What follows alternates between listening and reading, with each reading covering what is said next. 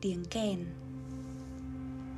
thầy tôi làm cai ngục mẹ tôi có một nhà buôn bán rau đậu trầu cao lần hồi ở các chợ và trên đường sông Nam Định, Hải Phòng.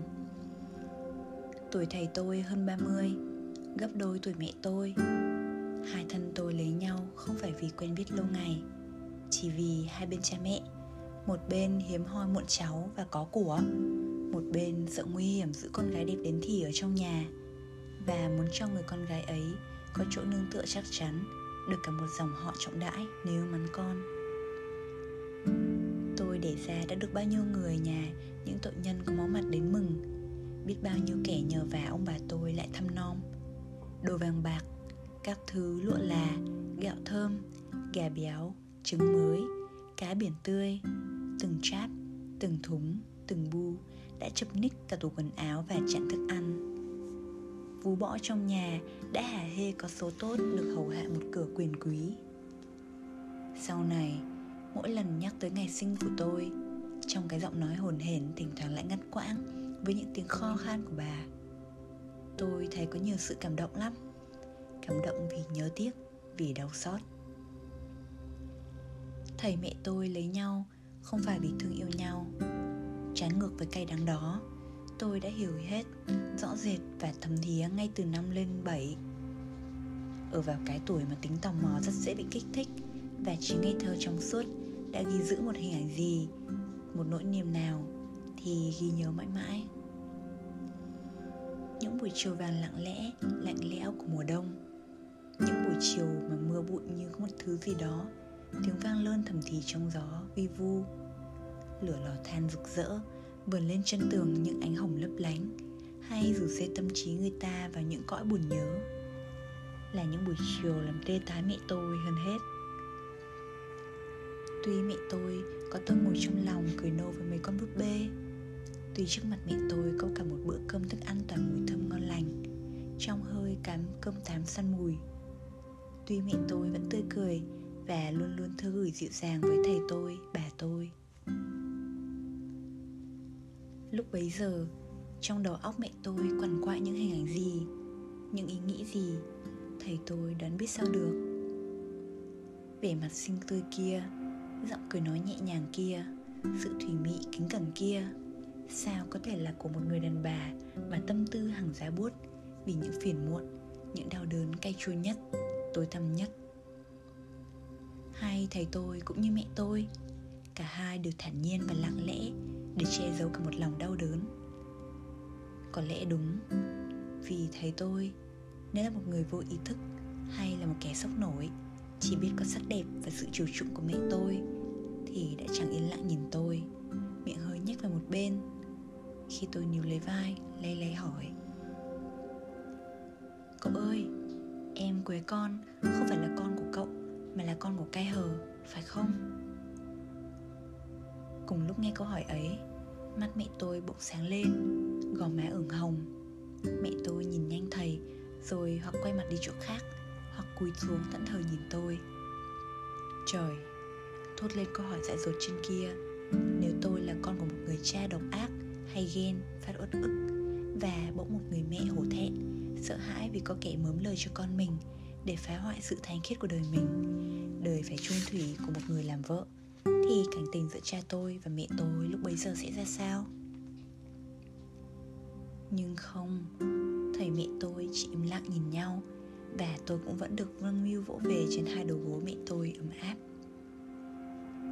Quế, em gái tôi là con của người khác, cai hờ. Sự ngầm vực trong đầu óc tôi thoát ra với câu hỏi trên kia không bao giờ được trả lời. Đem câu hỏi thầy tôi thầy tôi yên lặng ôm ấp trong lòng mẹ tôi. Được mẹ tôi vút ve là tôi nhắc đến câu hỏi ấy. Cũng như thầy tôi, mẹ tôi không đáp. Nhưng hai con mắt sáng ngời trên nước da mịn màng như trứng gơ bóc ấy, khác hẳn với cặp mắt sâu tối của thầy tôi.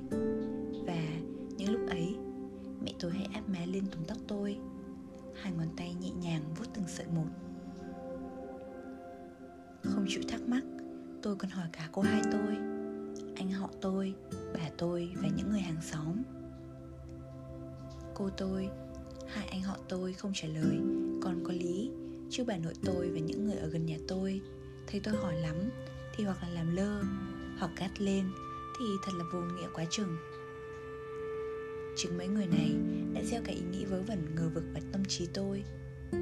Đã một lần, Bà tôi vẫy tôi lại, Ôm tôi vào lòng, Xoa đầu tôi. Ai để mày Nhìn những miếng bánh kẹo thơm phức trong bóng dưới bàn, Tôi nũng nịu đáp. Bà để con. Bà tôi lử mắt. Tắt vào má tôi. Bố mày Chỉ được cái hóm thôi. Không phải. Vậy con là con cậu bà nhỉ? Bà lườm tôi một cái dài Lại hỏi. Cậu làm gì?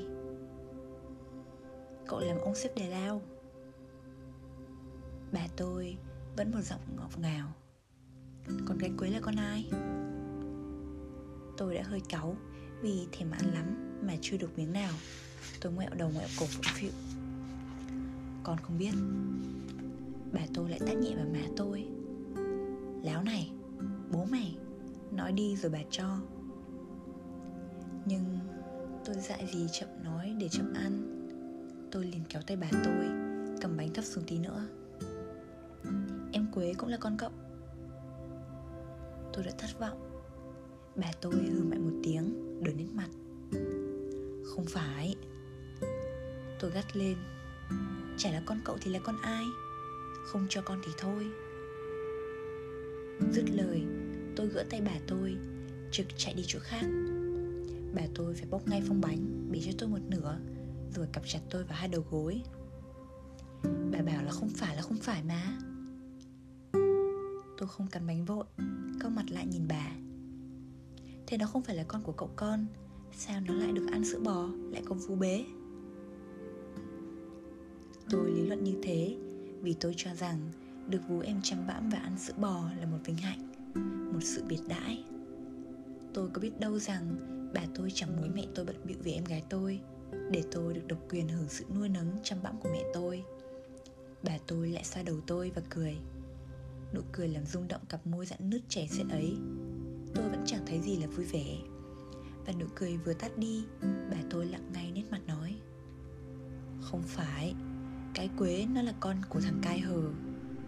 Tôi mở to mắt, Lay mạnh vai bà tôi. Bà nói dối, Để không cho con nốt chỗ bánh kia, Nó cũng là con cậu.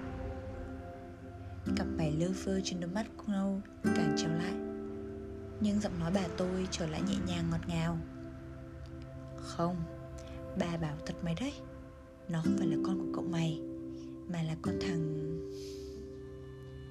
Bà tôi ngừng lại, Đăm đăm nhìn vào mặt tôi. Mày có biết thằng cai hờ không? Tôi lắc đầu. Bà tôi nghiêm nét mặt. Cái thằng buổi chiều nào cũng dẫn lính sang để lao và thổi kèn ấy mà. Tôi reo lên. Thế thì con biết rồi. Nhưng tôi chẳng cần hiểu biết rõ rệt hơn những đứa em gái thật là con thầy tôi Hay là con ai cũng được. Thấy bà tôi hớ hênh Tôi liền giật phăng cả gói bánh Và mấy chiếc kẹo chạy tót ra đường.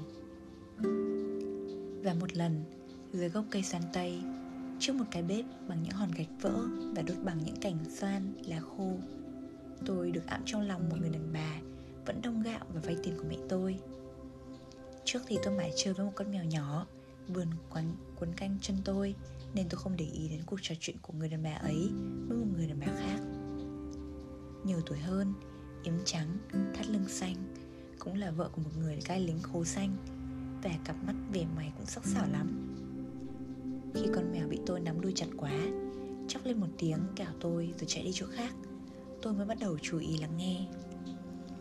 Nghe người đàn bà ôm tôi cười tuế tuét Người kia lại còn lắm miệng hơn. Nhiều lúc, cả hai cùng nhìn tôi, Mắt hành ắn lên nụ cười rũ rượi. Tôi không ngạc nhiên Mà liền căm tức, Cái căm tức dội lên nghẹn ngào. Nhưng tôi phải yên lặng, Không biết một thứ gì đã giữ giết lấy tôi, Không cho tôi trồm lên, Không cho tôi văng vào mặt họ mà đấm, Mà đá chửi rủa. Hai người đàn bà này chê bai bới móc mọi chuyện của hàng xóm, Rồi lại quay về chuyện nhà tôi nào là thầy tôi nghiệt ngã, thâm hiểm lắm. Trái lại, mẹ tôi vừa trailer, vừa dễ dãi Và gần như đần độn nữa chẳng biết gì cả. Còn bà tôi thì đủ các thứ tính ác tính xấu. Những cái ác cái xấu của những người đàn bà từ thuở lọt lòng đã phải sống với những thành kiến những lề thói tăm tối cay nghiệt. Rồi phải coi học thức như một sự quái gở tự do như là tội lỗi và thích thú sự áp chế hành hạ nếu được dịp và có quyền áp chế hành hạ kẻ khác. Sau cùng, giọng nói của người đàn bà nhiều tuổi cộng cặp mắt sắc sảo bỗng nhỏ đi. Y trỏ một người trắng trẻo, không phải bùng súng, đường chắp tay đằng sau lưng, đi lại ở cổng đề lao. Thì thầm với người đàn bà ôm tôi bòm bỉm nhai trầu con bé em thằng này là con hắn ta đấy. Buổi chiều nào cũng vậy, dù nắng nực hay mưa rét tốp lính khố xanh ấy cũng phải đi qua nhà tôi. Vừa đúng hai chục người, mùa hạ, quần áo vải vàng, mùa đông, quần áo dạ tím. Họ đi chân không, quấn xà cạp, đội nón chóp đồng. Ba người hàng đầu đeo ở cánh tay một chiếc màu áo màu lon, màu hoa lý to hơn chiếc đũa. Cùng hàng với ba người này, ở bên trái, cách chừng một bước là một người tầm thước, gương mặt trắng hồng, mắt sáng, sống mũi hơi cao hai hàm răng trắng phau. Y ăn vẫn còn ghẽ hơn cả. Tay y đeo hai lon vàng, đính thêm một đường chỉ đỏ thêu to. Chân y đi giày vải đen, bít tất bao giờ cũng trắng như mới. Không phải bùng súng, y ung dung cầm một chiếc kèn đồng có tua đỏ. Mỗi lần hoa nhang lên, lại tỏa ra một thứ làn ánh sáng vàng, diệp dưới ánh nắng rực rỡ của chiều hè. Cứ khi nào tốp lính đến gần nhà tôi ở cột xế cổng để lao thì tiếng kèn vang lên. Vui vẻ quá, hùng tráng quá. Át cả tiếng vỏ lưỡi lê đập phanh phách vào đùi và những tiếng bước chân sàn sạt. Tiếng kèn mỗi giây một dướn cao, một vang to, rung động cả làn không khí êm ả của góc trời. Rồi nương tiếng gió leo sao trong những chòm cây phấp phới. Âm thanh náo nức, lao sao, dồn dập của tiếng kèn càng cuốn lên xa, lên cao tràn ra, rất xa, đến cả những vùng xa sáng tươi nào đó. Càng về sau, tiếng kèn càng niềm nở, ân cần như những lời thúc giục, thống thiết rồi đổ hồi trong giây khắc đoạn im bặt. Một lúc lâu sau, một tốp lính khác ở cổng đề lao đi ra, vẫn người thổi kèn ấy. Lần này, tiếng kèn nhanh hơn trước, nhịp với bước chân vội của tốp người mệt nhọc và đói ngấu, mong sự nghỉ ngơi no say. Hãy bước đi, hãy bước đi như làn gió nhỏ, theo gió. Tiếng kèn vùn vã vẫn rõ ràng, song sáng và bầu trời mở rộng vẫn còn rung vang.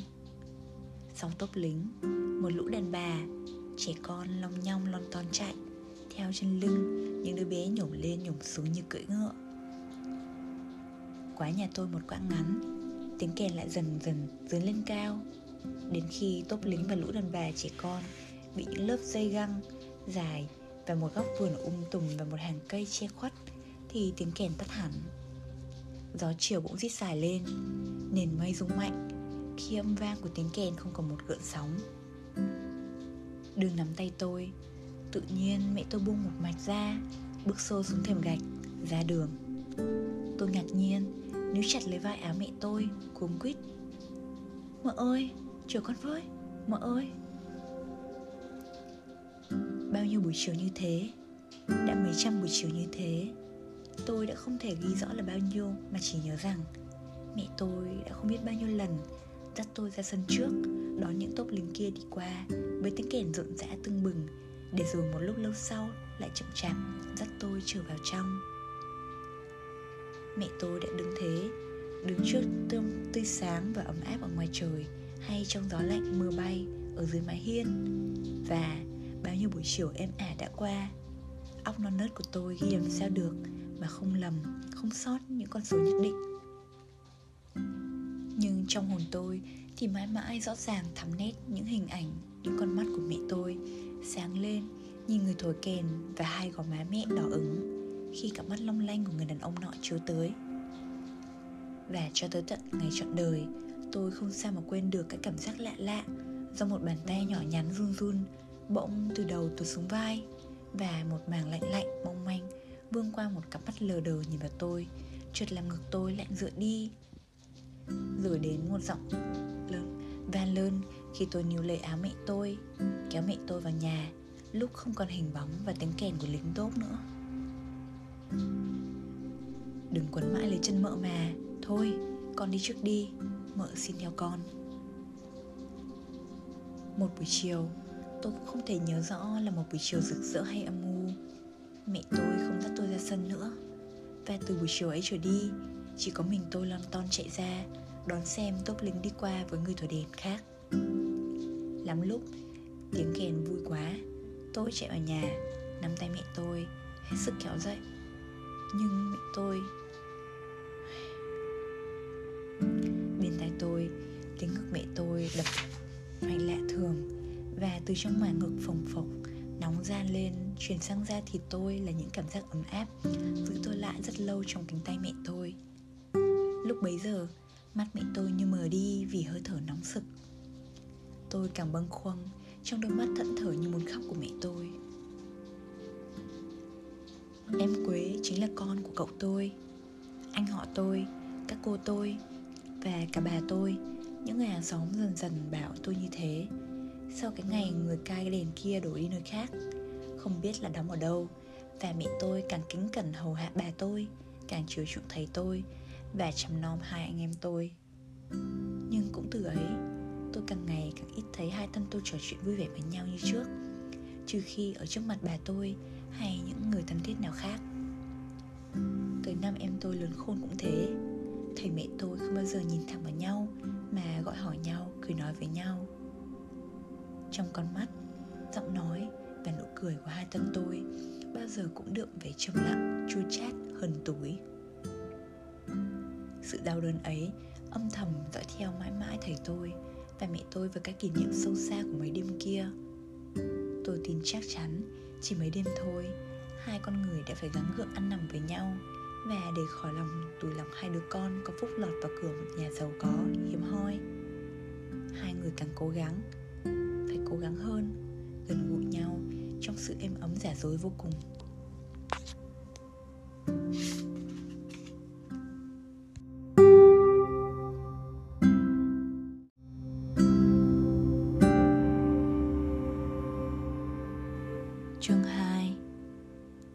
Xót chúng con. Nhà đã bán mất rồi. Cái nhà gạch hai tầng ở phố Hàng Cau của bà tôi Cố dành dụng bao nhiêu năm Và vay mượn bao nhiêu, Nơi mới xây được để làm từ đường. Năm ấy là năm 1927 Tôi nhớ rõ như thế. Đồng tiền buôn bán còn kiếm được, Nên nhà tôi mới bán được giá cao đến thế.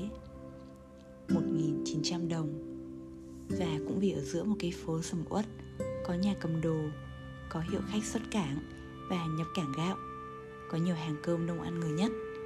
Nếu không, nhà tôi sẽ bị dìm giá trời chật mới bán được. Bởi nhà đất vừa hẹp, đằng sau không có, cầu rửa và bể nước ở ngay trong nhà. Không còn lối nào để mở cửa sổ, gác thì thấp, lan can lại bằng gỗ.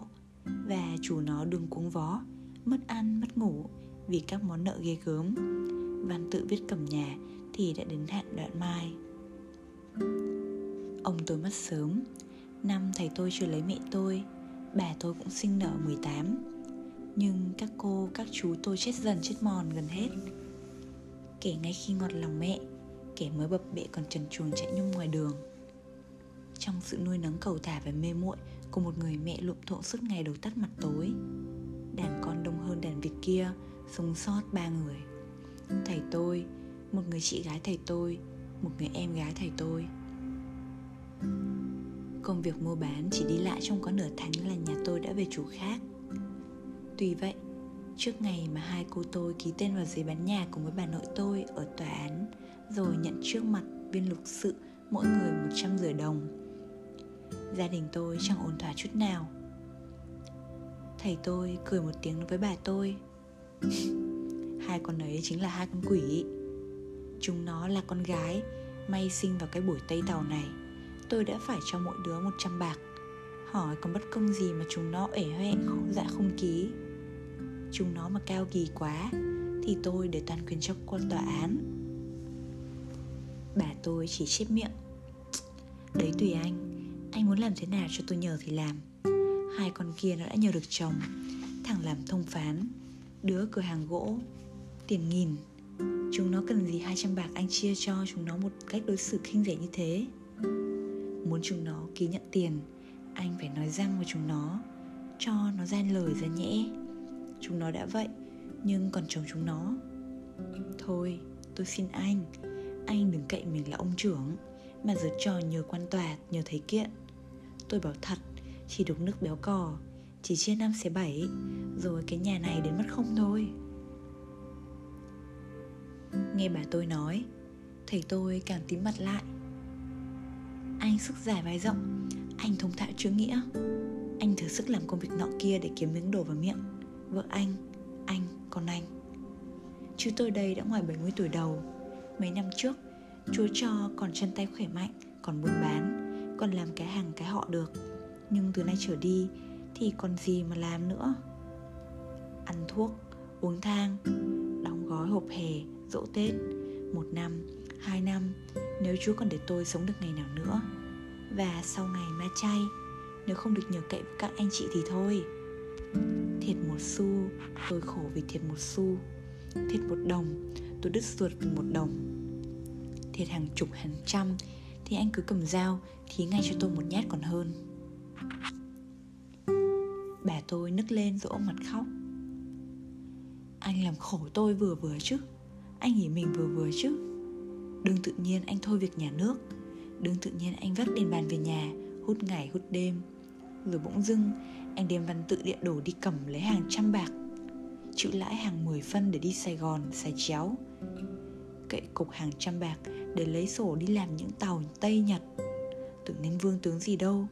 Không việc hoàn việc, Nghiện ngập hàn nghiện ngập. Tiếng khóc càng to, Và từ trong hai cái hốc mắt tối tăm như thế, Những giọt nước tràn ra, Lai láng trên gò má hốc nhăn nheo, Như một đập nước đường khô cạn Bỗng đầy ứ đến vỡ lở. Vừa khóc, Bà tôi vừa déo tên ông tục tôi Và thầy tôi mà kể liệu án trách. Một đời tăm tối của người đàn bà thường dân, Nhanh chóng nhưng thâm thìa và rõ rệt. Đã kêu lên bằng giọng khàn khàn rền rĩ của bà tôi Ngay khi lọt lòng mẹ Người đàn bà ấy đã phải chịu những cái bất công Trong sự chăm nuôi cùng với các anh trai, em trai Lớn lên một chút, choáng váng hơn u mê vì sự dạy bảo sai khiến của ông bà, cha mẹ và họ hàng. 17-18 tuổi, đã thành một người con gái cằn cỗi. Lúc nào cũng khép nếp, lo sợ, rồi thì về nhà chồng một lòng nhẫn nhục, ngày càng dạn dày, một tính khiếp phục ngày càng mạnh mẽ. Hàng ba 40 năm sau thời kỳ làm con dâu, bước lên địa vị làm mẹ, rồi làm bà, tuổi già kém sút đến. Nhưng rồi cũng được yên ổn thôi, vui sướng sự sống thanh thản thơi và giá cội ấy ở giữa những sự mê mống mê muội tối tăm khác của những lớp con cháu cứ thế mà kéo dài cho đến phút cuối cùng người bà ấy chết đi chết bên một cỗ áo quan thật tốt đóng sẵn từ hơn 10 năm trước để một góc buồng bên một đống quần áo lành lạnh thơm tho giữ y nguyên những nếp là từ thuở mới bước chân về nhà chồng chết trong những tiếng khóc rền rĩ của con gái, con dâu, chị em gần xa, mượn dịp này để đầy nghiến lẫn nhau.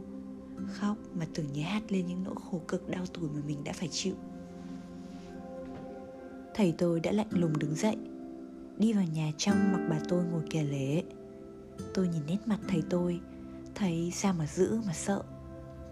Chờ thầy tôi khuất hẳn, tôi vội trèo lên giường bà tôi, lay vai bà tôi, rơm rớm nước mắt nói Bà, bà đừng khóc nữa Cậu bán nhà này của bà rồi Rồi cậu làm nhà khác mà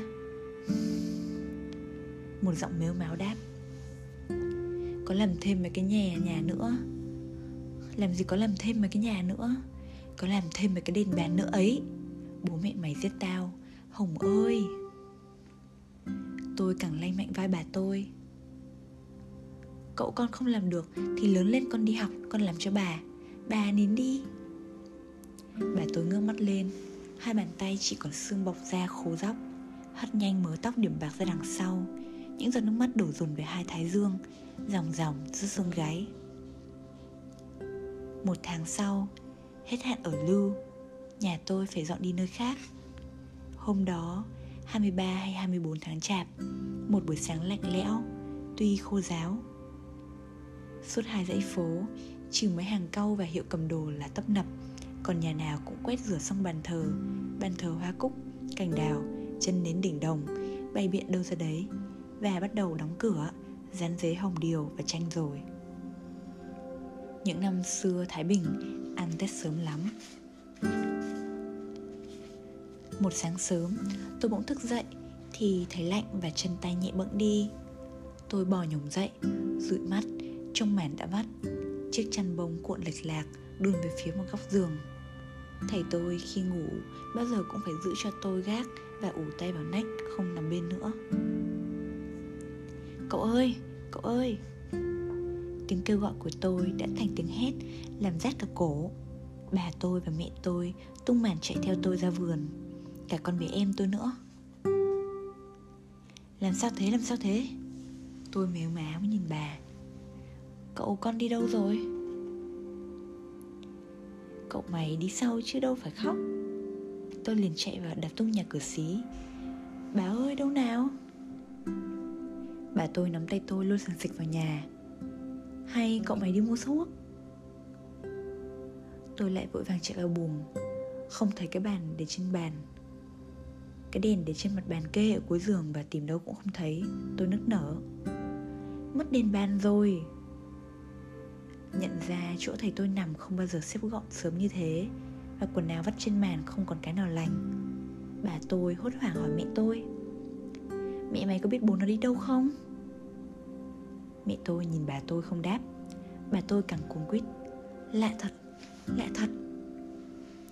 Bữa trưa hôm ấy Cơm và thức ăn nuốt vào thấy khô đắng. Nước canh thịt hòa với nước mắt tôi. Thấy tôi khóc nhiều quá Bà dỗ mãi cũng không nín. Bà tôi cũng khóc theo. Mợ vui Gọi theo tên tục của thầy tôi. Thằng vui nó vào nhà chung lấy cả 500 lạng bạc của tao Gửi cho cha xứ rồi. Cha xứ hỏi nó. Nó bảo lấy tiền để làm vốn sang Lào buôn bán. Vậy mợ mày nghĩ sao bây giờ? Mẹ tôi quay nhìn cái gian buồng lúc nào cũng mờ tối. Giường quanh năm màn chỉ vén lên. Trong đó, thầy tôi hết nằm lại ngồi, Hút chán lại ngủ. Không bao giờ đi đâu chơi Và cũng chẳng bao giờ họ gọi đến mẹ tôi.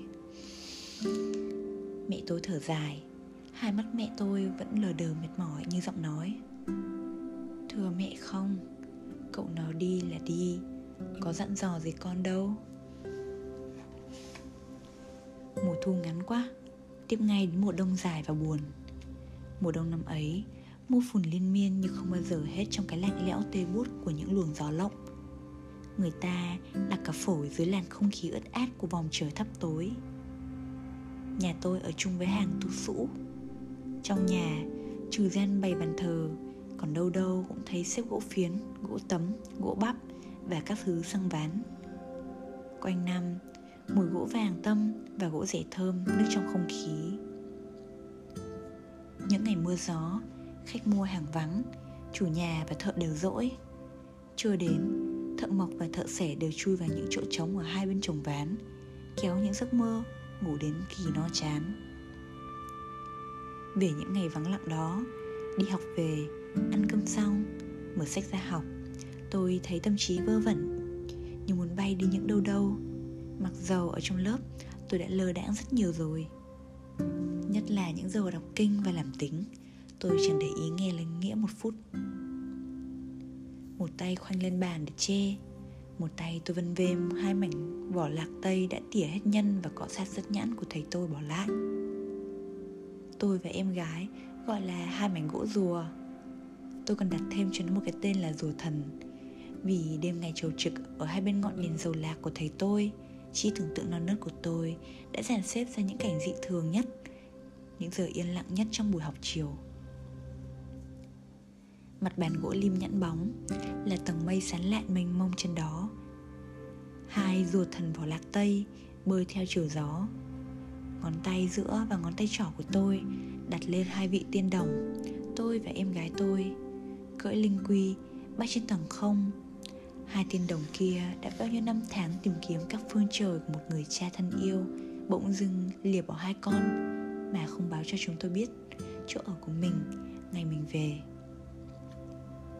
Rồi càng bay xa, càng bay lâu, chỉ càng thấy ruộng nương, sông hồ, rừng núi và cả biển mịt mù. Nhưng ở giữa nhà trường, giữa những vui chơi của bọn các bạn nhỏ tôi không thấy sự buồn nhớ, thấm thía qua những nỗi nhớ như vậy. Về đến nhà, ngồi trên cái giường mọi khi có đèn vàng ngà ngà im lặng, trong cái chụp trong suốt luôn luôn vương vấn, làn khói mong manh thơm phức. Người tôi càng nao nao, cồn cào, như sau mấy bữa ăn chỉ có cháo loãng. Những ngày mưa, từng gió nước lạnh từ ống máng rơi xuống chiếc thau đồng, đã thấm từng chút khí lạnh vào lòng tôi. Từng tiếng kêu chim chiếc của con sẻ lẻ loi rũ lông trên mái ngói, đã quẹn đi từng hơi êm ấm của hồn tôi. Và những ngày tháng nắng, mây trời xanh bắt ngát, mái ngói xanh rêu, từng vô trắng xóa, vẫn cứ vương qua mắt tôi một mảng long lanh lạnh lạnh. Tôi buồn ngủ lắm rồi, không thể sao mà học được bài nữa. Vì mỗi câu đọc xong, tôi chưa ôn lại thì những chữ muốn gợi ra trong trí tưởng tượng đã đi đâu hết não tôi tê dại, vì nhớ thương đã trở thành như bằng chất sắt, không thể ghi nhớ các bài học, dù chỉ rất ngắn, rất dễ học kia. Ngồi xếp bằng ở giữa đường, trên đệm bông có lò than tàu đỏ rực. Bà tôi im lặng trước cây thanh giá bằng đồng treo giữa hai chậu huệ trắng và hai chân nến sơn son vàng. Không có những tiếng lâm dâm như tiếng nói của một người gần hấp hối ấy, không có những đầu ngón tay khô khốc lấy mấy lần chuỗi hạt ấy. Mà tôi sẽ trở thành một pho tượng mà tất cả cái tinh thần chuyên chế và sức đề nén tối tăm của các thành kiến hiện cả lên trên gương mặt hốc hác nhăn nheo và trong hai quầng mắt sâu thăm thẳm. Chúa tha tội chúng tôi. Chúa thương xót chúng tôi. Lời van xin càng diền dĩ. Chúa nhận lời chúng tôi. Chúa phá mọi sự dữ, Ban mọi sự lành cho chúng tôi. Bao nhiêu tia sáng trong cặp mắt, bao lâu nay Không có một ánh vẻ gì vui sướng của bà tôi. Dần dần tắt đi. Bà tôi nhìn Chúa Giêsu dầu dĩ, Mệt lả giang hai cánh tay dỉ máu trên cây thánh giá hồi lâu. Rồi từ từ cúi xuống, hôn mỗi ảnh nhỏ, tròn bằng bạc ở chẳng hạt. Tiếng nói lao thảo càng run. Chúa tha tội chúng tôi. Chúa thương xót chúng tôi. Chúa phá mọi sự dữ ban mọi sự lành cho chúng tôi. Nhiều lần nữa, bà tôi diễn dĩ nhắc lại mấy câu trên kia. Từ khi tôi bắt đầu nói sõi, bà tôi bắt tôi đọc đi đọc lại không biết bao nhiêu vạn lần.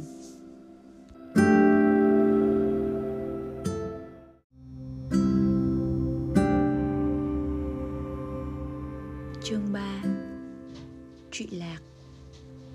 Trừ chiếc tủ tre bằng gỗ gụ Tuy không đẹp, nhưng khá chắc chắn, Nhà tôi không còn một đồ vật đáng giá tiền nữa. Tủ áo, Trường kỷ, Án thư, Sập sơn lần lượt bán đi. Cả những đồ đồng và đồ sứ, Chậu mâm, Độc bình, Bát đũa. Sự túng bấn còn cướp nốt một đồ vật quý giá nhất của nhà tôi, cái đồng hồ quả lắc. Tôi không rõ trước cái ngày để tôi bao nhiêu năm nhà tôi đã sắm cái đồng hồ treo ấy. Chỉ biết hộp gỗ đã đen bóng, mặt sơn trắng trở nên vàng khè, làm nét chữ mất đi cụt ngủn. Quả lắc dù lau chùi và đánh thuốc thế nào cũng chỉ khỏi xám xám. Người anh họ tôi đã nhiều lần vác nó đi chữa, nhưng giờ giấc chỉ đều được vài tuần. Rồi ngày một chậm, sau cùng máy lại liệt. Tuy các chốt, các đánh ốc và bánh xe vẫn nhảy dầu đáng lẽ cái đồng hồ ấy bán đi từ bao giờ? Chỉ vì mỗi lần người mua đến bà tôi lại chép miệng thở dài. Thấy thế thầy tôi lại phải theo. Đôi mắt nâu của bà tôi lờ đờ nhìn cái đồng hồ treo ở đầu giường mình. Cái đồ vật mà khi ông tôi còn sống sau những trận cờ bạc thua cháy và say rượu trở về Đánh chửi bà tôi cũng đã mấy lần đem đi cầm, bán. Tỏ rằng lúc bấy giờ cõi lòng già lại thắt lại Thêm vì nhiều nỗi cơ cực. Cả tôi cũng phải buồn giàu, Tôi không biết chép miệng, Tôi cũng không biết thở dài, không có những giọt nước mắt long lanh nơi khóe mắt. Nhưng về mặt ngơ ngác của tôi cũng đủ chứng tỏ rằng tôi cũng cảm thấy một cảm tưởng cùng với bà tôi. Lần nào cũng vậy, khi có người đến mua đồ khoăn đi, tôi lại thần người ra hồi lâu rồi vơ vẩn tìm một vật gì để thay vào.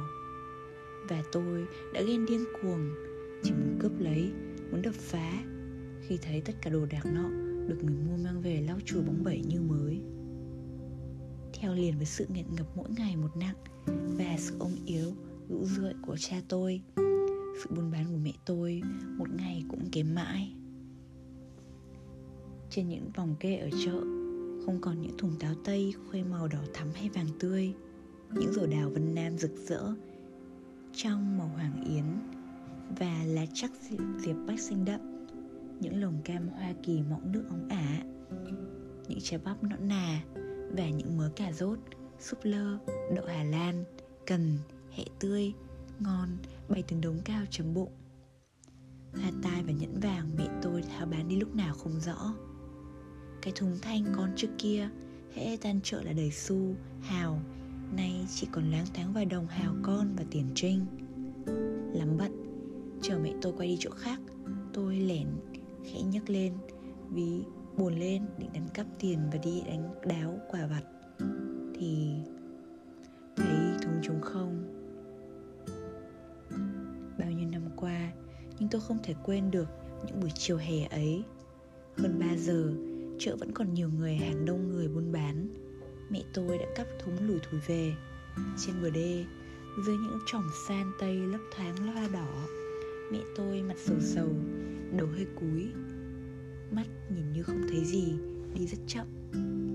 Qua những lớp người dồn dập huyên náo, trông mẹ tôi sao mà mệt mỏi, buồn thảm tâm trí mẹ tôi lúc đó chắc đã hoàn toàn ê buốt vì những ý nghĩ thâm thía về sự trụy lạc không phương cứu chữa của gia đình, sự trụy lạc tất nhiên, kết quả của những ép uổng, cố gắng, nhẫn nhục, buồn thản và hy sinh. Một người cha và một người mẹ tính tình khác nhau, không hiểu biết, không yêu nhau và gần như khinh miệt nhau, mà phải gần gũi nhau trước hai đứa con nhởn nhơ, ăn chơi với một người mẹ già đã ngoài 80 chỉ còn mỗi cái mê say được sống với những giọt khí huyết của mình, nảy nở. Và sau đây, về châu chúa thì được chịu đủ phép của lễ lề lối hội thánh và được hưởng mọi sự đóng góp của nhà hàng giáp thờ. Những đêm lạnh mà dày, để mà thao thức lo toan, bàn tán, vun đắp cho nhà cửa, cho tuổi già, cho con cái là những đêm một người thiếp đi trong khói thuốc viện một người thì âm thầm trằn trọc người thứ nhất chán ngán như không còn biết sống.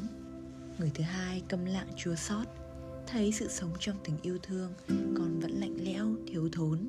Và cả hai đều thâm thía thấy rằng sẽ chết dần, chết vì chán ghét, đau đớn. Thầy tôi đã phải ngày ngày lấy tiền của mẹ tôi để mua thuốc phiện. Ngày một đồng, cân ba thuốc. Tôi biết lắm, chẳng đủ cho thầy tôi hút chút nào. Trước kia thầy tôi chỉ hút 5 hôm. Hay xèn lắm được 6 hôm là hết một lạng thuốc. Nhưng bây giờ, thầy tôi chỉ hút có nửa bữa. Từ 9 giờ sáng đến nửa đêm, thầy tôi chìm khỏi ra buồng lúc ăn cơm. Nhiều khi, ở trong màn giường ngoài nhà, lần trong một hàn chạt và đọc hàng trăm lối kinh mà vẫn còn nghe tiếng vo vo, kéo dài kéo dài. Bà tôi đã khẽ ho và lên tiếng hỏi thầy tôi. Cậu thằng hồng vẫn còn thức đấy ư? Không, thưa mẹ, con sắp xong rồi mà. Sắp xong rồi mà. Bà tôi lấy lại câu nói của thầy tôi, đoạn thở dài. Sự giận dữ của bà tôi đã tới cực điểm, nên bà tôi mới dám hỏi cô ấy như thế. Từ ngày thầy tôi luôn luôn ho ra máu, thầy mẹ tôi phải lo toan cáng đáng cả mọi sự ăn uống trong nhà và câu hỏi ấy, bà tôi còn có một dụng ý nhắc nhở rằng một cách khéo léo cho thầy biết. Vợ mày nó đã coi thường cả tao lắm đấy. Liệu mà tìm cách chừa thói bỏ xúc xái đi? Không, mẹ tôi đâu dám thế. Đời sống của mẹ tôi bao giờ cũng chỉ là cái bóng ngăn của bức tường dày, mãi mãi thần phục ở dưới chân, để rồi sẽ tan xuống đất nếu ánh sáng soi tắt dễ cảm động. Khi nào lòng lại bợn những vết kiêu căng thù hằn? Mẹ tôi chẳng thẫn thờ nhìn trộm thấy tôi Khi thấy tôi đang ngồi ôm ngực ho từng trận Rồi rũ rượi nhổ. Mẹ tôi cúi mặt xuống thở dài ư. Và trong đôi mắt lờ đờ của mẹ tôi Đã chẳng nhiều lần long lanh như khóc. Một hôm, Mẹ tôi dắt em Quế tôi lên Hà Nội, Bảo đi thăm mấy nhà chị em Và nhân tiện vay họ tiền để trả một phần nợ. Một phần bốn do họ dọn hàng. Trước khi đi, Mẹ tôi đóng trữ mấy ngày gạo Và để đủ tiền thuốc cho thầy tôi hút một tuần lễ. Mẹ tôi cũng không quên rủ cho tôi một hào xu để ăn quà dần. Sáng hôm cắp thúng ra tàu, Mẹ tôi đứng ngoài cửa buồng Xin phép thầy tôi Và cúi đầu chờ thầy tôi trả lời. Nhưng thầy tôi lầm thinh, Hồi lâu mới đáp, Giọng nói vẫn thản nhiên như của một người xa lạ. Hơn một tuần lễ Mà mẹ tôi và em gái tôi cũng chưa thấy về. Nhiều khi ra bến tàu đón Chờ những chuyến tàu đến cuối cùng Khách lên hết Quét tàu, rửa po Rồi tôi mới chịu thôi. Lại trở về một mình Tôi ngao ngán bực dọc. Tiền mẹ cho tôi đã hết ngay hôm sau. Nhằm vụ nghỉ hè Tôi một mình lêu lỏng ở ngoài đường. Nhìn hàng bánh trái đi nhan nhản Tôi khổ sở vô cùng. Chẳng biết xin ai Và cũng không thể xin ai trong nhà ngoài mẹ tôi. Đã có bận, Tôi toàn bớt tiền thuốc viện của thầy tôi. Nhưng nghĩ đến ngọn roi xong vun vút, Máu đít vẫn ra, Tôi lại thôi. Nhưng nhịn quà lâu còn có thể chịu được, Chứ nhịn đánh đáo mấy hôm, Tôi buồn chồn. Chân tay ngứa ngáy, Không thể ngồi yên được. Tôi đã phát khóc lên Vì tụi trẻ con chơi bời Xuống năm tụ ba cười đùa cãi cọ Chửi bới ngay trước nhà tôi. Một buổi trưa Thầy tôi đưa tôi hào tám Mua nửa đồng cân thuốc. Chẳng cần nghĩ ngợi thêm nữa Tôi quạt ra ngã tư đường Không đến vội hiệu thuốc Nhập với bọn trẻ nọ Đánh răm vần đáo đã. Những trẻ trong đám đáo này Toàn là những trẻ cầu bơ cầu bất Bán kẹo, bán báo Hoặc làm nghề ăn cắp. Chúng nhiều thời giờ tập luyện Và không có ngày nào chúng nó không có những ván đáo sát phạt nhau. Nên chúng cả lỗ, dọi tí, câu díu Thật là tuyệt diệu. Hơn nữa Chúng lại còn có đức tính bình tĩnh đến cả Đến lúc còn mỗi một xu cuối cùng và lượt đánh gần hết. Nhưng tôi không thua. Bao nhiêu năm tháng được mẹ cho đồng nào ăn quà sáng Tôi chỉ đem đến trường sớm Nướng cho các đám đáo. Tôi cũng trở thành một tay đáo kỳ khôi rồi. Từ chỗ ngọc ngạch chỉ chơi với những bọn cà mèng Tôi tiến đến chơi với mức toàn với những bọn giỏi nhất Và tôi cũng là một tài tử nhiều manh lưới.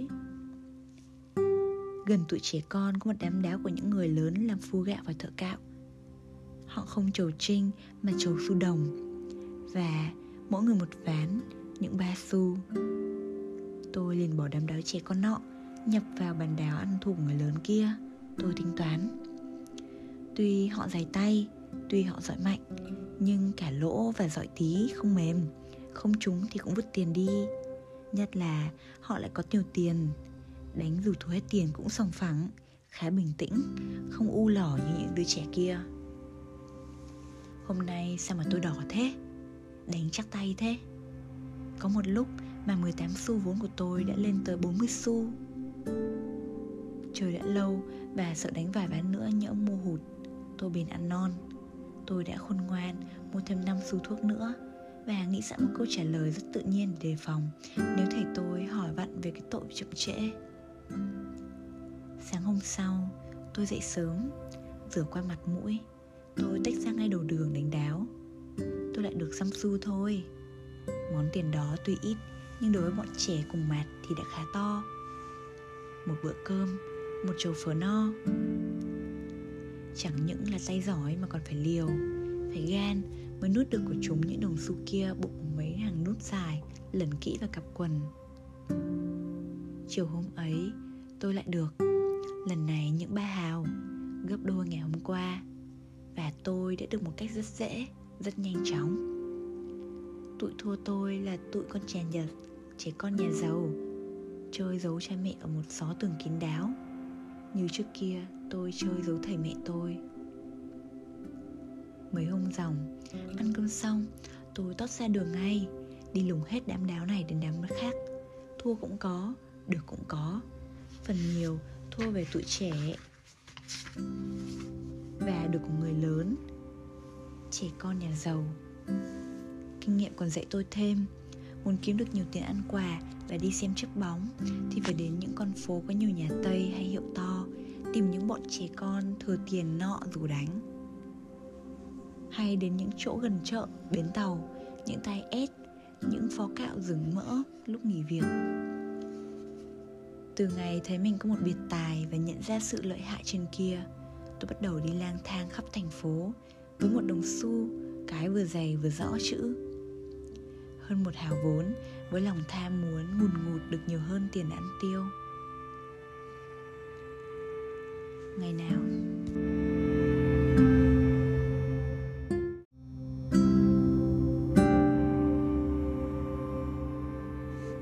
Một buổi chiều mưa gió, ngồi xổm ở trên giường trong buồng, hai đùi ấp lấy ngực và đầu gối đỡ lấy cằm. Thầy tôi gọi tôi ngọt ngào. Hồng, lại đây cậu bảo thầy tôi ít khi gọi tên tôi một cách nhẹ nhàng như thế. Nên bây giờ, không những tôi không sung sướng mà lại còn hồi hộp lo sợ. Mặt tôi tái mét, chân bước rất chậm, men men đến gần giường thầy tôi. Thầy tôi nhếch mép cười vẫy tôi một lần nữa. Không, cậu không đánh con đâu, cậu hỏi thôi. Tôi đến bên thầy tôi, chống ngực đập mạnh, không thể tưởng tượng được chân tay tôi bắt đầu run lản lên và nước mắt bắt đầu rơm rớm. Thầy tôi vẫn thản nhiên, một tay quàng lên vai tôi, một tay nắn túi tôi. Con có tiền, phải không? Cái bàn đèn im ắng và sạch sẽ kéo vào tận góc giường, Nhắc tôi nghĩ ngay đến bữa hút chiều mà giờ đã qua 4 giờ. Tôi vẫn chưa phải đi mua thuốc. Và tôi liền nhớ, Chiều hôm kia thầy tôi cũng không hút. Rồi ngày hôm qua, Nhờ có bà tôi không biết bán chắc gì Được vài hào Mà có tiền đưa tôi một đồng mua cân thuốc.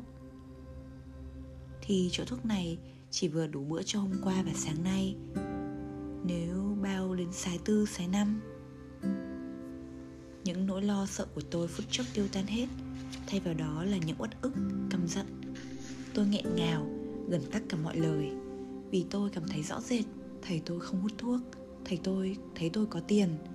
Thế nào thầy tôi trả lấy tiền của tôi? Mà nào năm xu một hào cho cam.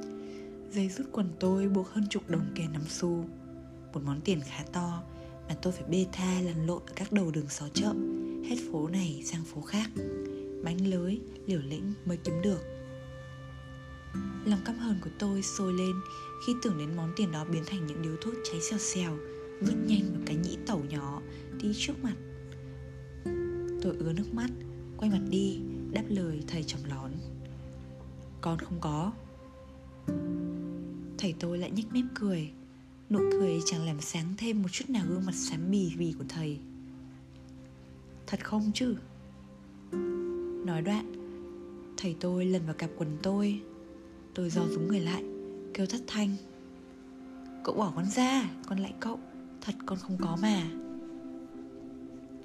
Thầy tôi trừng mắt quát, Im, Và kéo người tôi lại. Tôi trực gỡ tay thầy tôi, Nhưng thấy hai lòng mắt trắng của thầy tôi như sắp bật ra ngoài, Và những hơi thở nóng hổi ở miệng thầy. Cố mím lại mà không được, Cứ hát vào mặt tôi. Tôi đành lòng phải đứng yên. Thầy tôi lần ra sau lưng tôi, Rồi thọc vào trong túi quần để tìm cọc tiền giấu đi. Không còn một chút tình trong lòng tôi lúc này. Thầy tôi đã bắt đầu lần ra đằng trước. Mặt tôi càng tím lại Cổ họng càng nghẹn ứ. Rồi tôi bật thét lên một tiếng Khi bàn tay nhỏ của thầy vừa chạm vào màu dây buộc cọc tiền Ở thẳng lòng quần. Phật, Màu dây bị giật đứt. Một cảm giác thắt ruột. Tôi nghiến chặt răng Nắm chặt lấy cặp quần và cọc tiền Dậm thình thịch xuống nền nhà. Thầy tôi càng nghiêm nét mặt Hất ngực cầm hỏi tôi. Hồng Mới hôm nay ăn cơm xong mày đi những đâu? Tôi chỉ khóc mà không dám thưa. Nhưng trong đầu óc tôi Dành giọt một câu trả lời. Tôi không có tiền ăn quà. Tôi phải đi đánh đáo chứ còn gì đâu. Thầy tôi quắc mắt nhìn tôi. Ai cho phép mày đi đánh đá ở Hồng? Ai cho phép mày chơi với những đứa trẻ ăn mày, ăn nhặt? Nằm xuống đây, Mau, không thì chết. Hồng. Còn lại cậu. Cậu tha cho con Con chót dại. Thầy tôi cười. Chót dại thì cũng nằm xuống đây. Chiếc roi mây nhanh như chớp Rút ở trên đỉnh màn xuống. Còn lại cậu Cậu tha con. Lần sau con không dám thế. Con mà như thế nữa, Cậu đánh chết con. Môi thầy tôi càng mím chặt, Hai lỗ mũi càng phập phồng phì phì. Tất cả thớ thịt của người tôi run lên bần bật. Những cảm giác đau đớn và từng miếng thịt vặt ra dưới những ngọn roi Mà tôi tưởng tượng dần đánh át cả những luyến tiếc cọc tiền. Tôi mếu máo với thầy tôi. Còn lại cậu? Đây con có bao nhiêu tiền xin đưa cho cậu cả Vậy cậu tha cho con. Còn lại cậu Cậu tha cho con.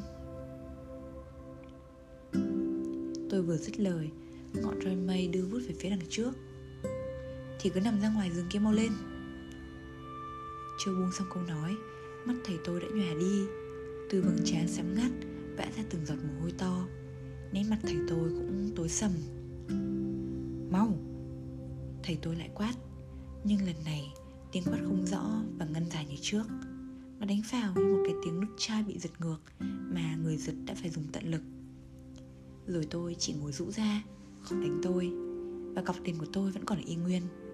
Tôi mừng rỡ, ngạc nhiên và khó hiểu hết sức. Từ hôm đó, Thầy tôi hãy nói với tôi là một điều con, Hai điều con. Tôi Và thầy tôi luôn nhìn tôi, Đôi mắt mệt mỏi lờ đờ, Thỉnh thoảng lại còn cười với tôi. Nhưng nụ cười chóng tàn quá Trên cặp môi nhợt nhạt. Giọng nói ấy, Con mắt nhìn ấy, Những nụ cười ấy, Tuy đầy vẻ yêu thương tôi, Nhưng đã làm tôi nhiều khi rừng rợn. Nhất là những lúc thầy tôi bó gối trong căn phòng mờ tối, Khó thở. Trừ một miếng kính bằng cái bảng con Ở trên trần để lấy ánh sáng, Còn không có một cửa sổ nào.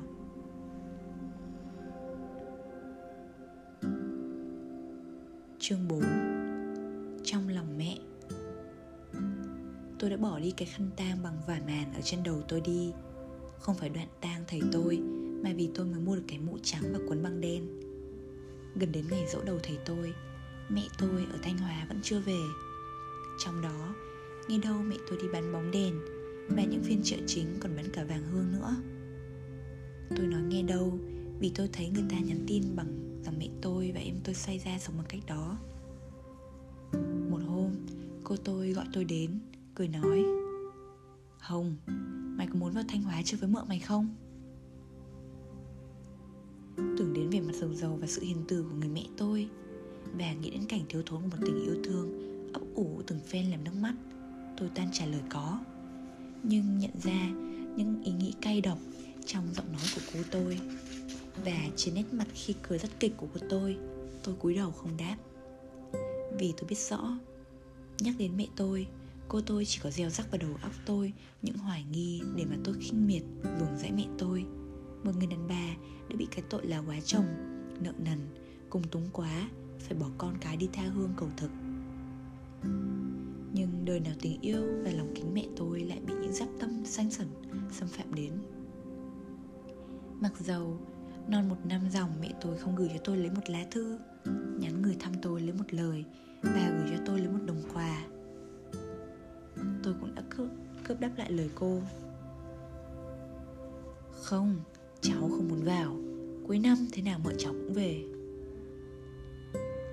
Cô tôi luôn hỏi, Giọng vẫn ngọt. Sao lại không vào? Mợ mày phát tài lắm, Có như dạo trước nữa đâu. Rồi hai con mắt long lanh của cô tôi chằm chậm nhìn tôi. Tôi lại im lặng, cúi đầu xuống đất. Lòng tôi càng thắt lại, Khóe mắt tôi đã cay cay. Cô tôi liền vỗ vai tôi mà cười nói rằng, Mày dại quá, Cứ vào đi, Tao chạy cho tiền tàu. Vào mà bắt vợ mày may vá Sắm sửa cho em và thăm em chứ. Nước mắt tôi đã ròng ròng Rớt xuống hai bên mép Với chân hai đầm địa cắm và cổ.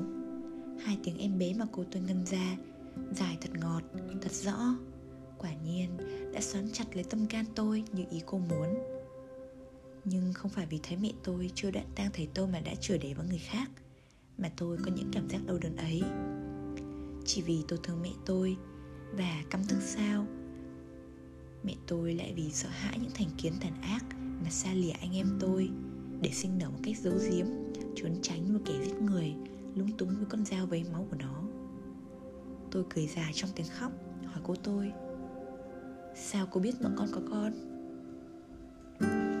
Cô tôi vẫn cứ tươi cười kể chuyện cho tôi nghe.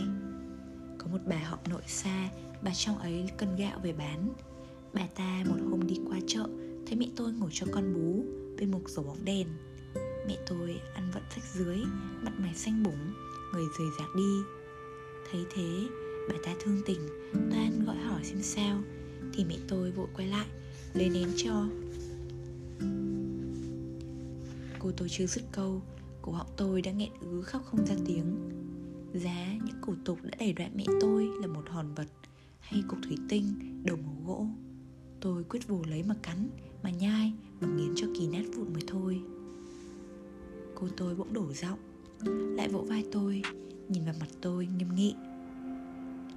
Vậy mày hỏi cô Thông, Tên người đàn bà họ nội xa kia. Ở chỗ mợ mày, Rồi đánh giấy nợ cho mợ mày, Bảo dù sao cũng phải về. Trước sau có một lần xấu, Chả nhẽ bắn sới mãi được sao? Sự ngậm ngùi thương xót thầy tôi. Cô tôi chập chừng nói tiếp. Mấy lại dằm tháng nào tám này Là độ đầu của cậu mày. Dỗ đầu mà mợ mày dù sao cũng phải về Cho đỡ tuổi cậu mày. Mà mày cũng phải có họ, có hàng Người ta còn đến hỏi chứ. Nhưng đến ngày dỗ thầy tôi Tôi không viết thư gọi mẹ về. Mẹ tôi về một mình đem rất nhiều quà bánh cho tôi và em Quế. Chiều hôm đó Tan học ở trường ra Tôi chợt thoáng thấy một bóng người ngồi trên xe kéo giống như mẹ tôi. Tôi liền đuổi theo, gọi bối rối. Mợ ơi, mợ ơi, mợ ơi. Nếu người quay lại ấy là người khác Thì thật là một trò tức bụng nực cười cho lũ bạn tôi Chúng đó khô quốc in ỏi và nô đùa ẩm ý trên hè. Và cái lầm đó không những làm tôi thẹn mà còn tuổi cực nữa. Khác gì cái ảo ảnh một dòng nước suối chảy dưới bóng dâm Đã hiện ra trước con mắt gần dạn nứt của người đi bộ hành gã ngục xa giữa sa mạc. Xe chạy chậm chậm Mẹ tôi cầm đón vẫy tôi Vài giây sau, tôi đuổi kịp. Tôi thở hồng hộc, Chán đẫm mồ hôi Và khi trèo lên xe, Tôi díu cái chân lại. Mẹ tôi vừa kéo tay tôi vừa xoa đầu hỏi, Thì tôi đã khóc òa lên, Cứ thế mà nức nở. Mẹ tôi cũng rụt sùi theo. Con nhìn đi. Mợ đã về với các con rồi mà. Mẹ tôi lấy vạt áo nâu thấm nước mắt cho tôi, Rồi xốc nách tôi lên xe. Đến bây giờ, tôi mới kịp nhận ra, Mẹ tôi không còn cõi sắc sơ Như cô tôi nhắc lại trong lời của người họ nội tôi. Gương mặt mẹ tôi vẫn tươi sáng, Với đôi mắt trong Và làn da mịn, Làm nổi bật màu hồng của hai gò má. Hay, tại sự sung sướng hay tại sự sung sướng, bỗng nhiên được nhìn thấy và ôm ấp cái hình hài máu mủ của mình. Mà mẹ tôi lại tươi đẹp hơn như thuở còn sung túc. Tôi ngồi trên đệm xe, đuổi áp đùi mẹ tôi, đầu ngả vào cánh tay mẹ tôi. Tôi thấy những cảm giác ấm áp đã bao lâu mất đi, bỗng lại mơn man khắp da thịt. Hơi quần áo mẹ tôi và những hơi thở ở khuôn miệng, xinh xắn nhai trầu phải ra lúc đó thầm thò lạ thường phải bé lại và lăn vào trong lòng người mẹ, áp mặt vào bầu sữa nóng của người mẹ, để bàn tay người mẹ vuốt ve từ trán xuống cằm và gãi rôm ở sống lưng cho, mới thấy người mẹ có một êm đềm dịu dàng vô cùng. Từ ngã tư đầu trường học về đến nhà, tôi không còn nhớ, mẹ tôi đã hỏi tôi và tôi đã trả lời mẹ những câu gì. Trong những phút giây dạo dực ấy, cái câu nói của cô tôi lại nhắc lại. Mày dại quá, Vào Thanh Hóa đi Tao chạy cho tiền tàu. Và mà bắt mợ mày may vá sắm sửa cho Và thăm em bé chứ. Nhưng bên tai tôi ù ù, Câu nói ấy bị chìm đi ngay. Tôi không phải may, Nghĩ ngợi gì nữa.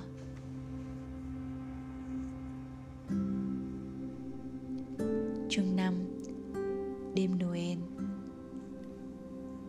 Sang đầu tháng 9 Mẹ tôi lại vào Thanh Hóa.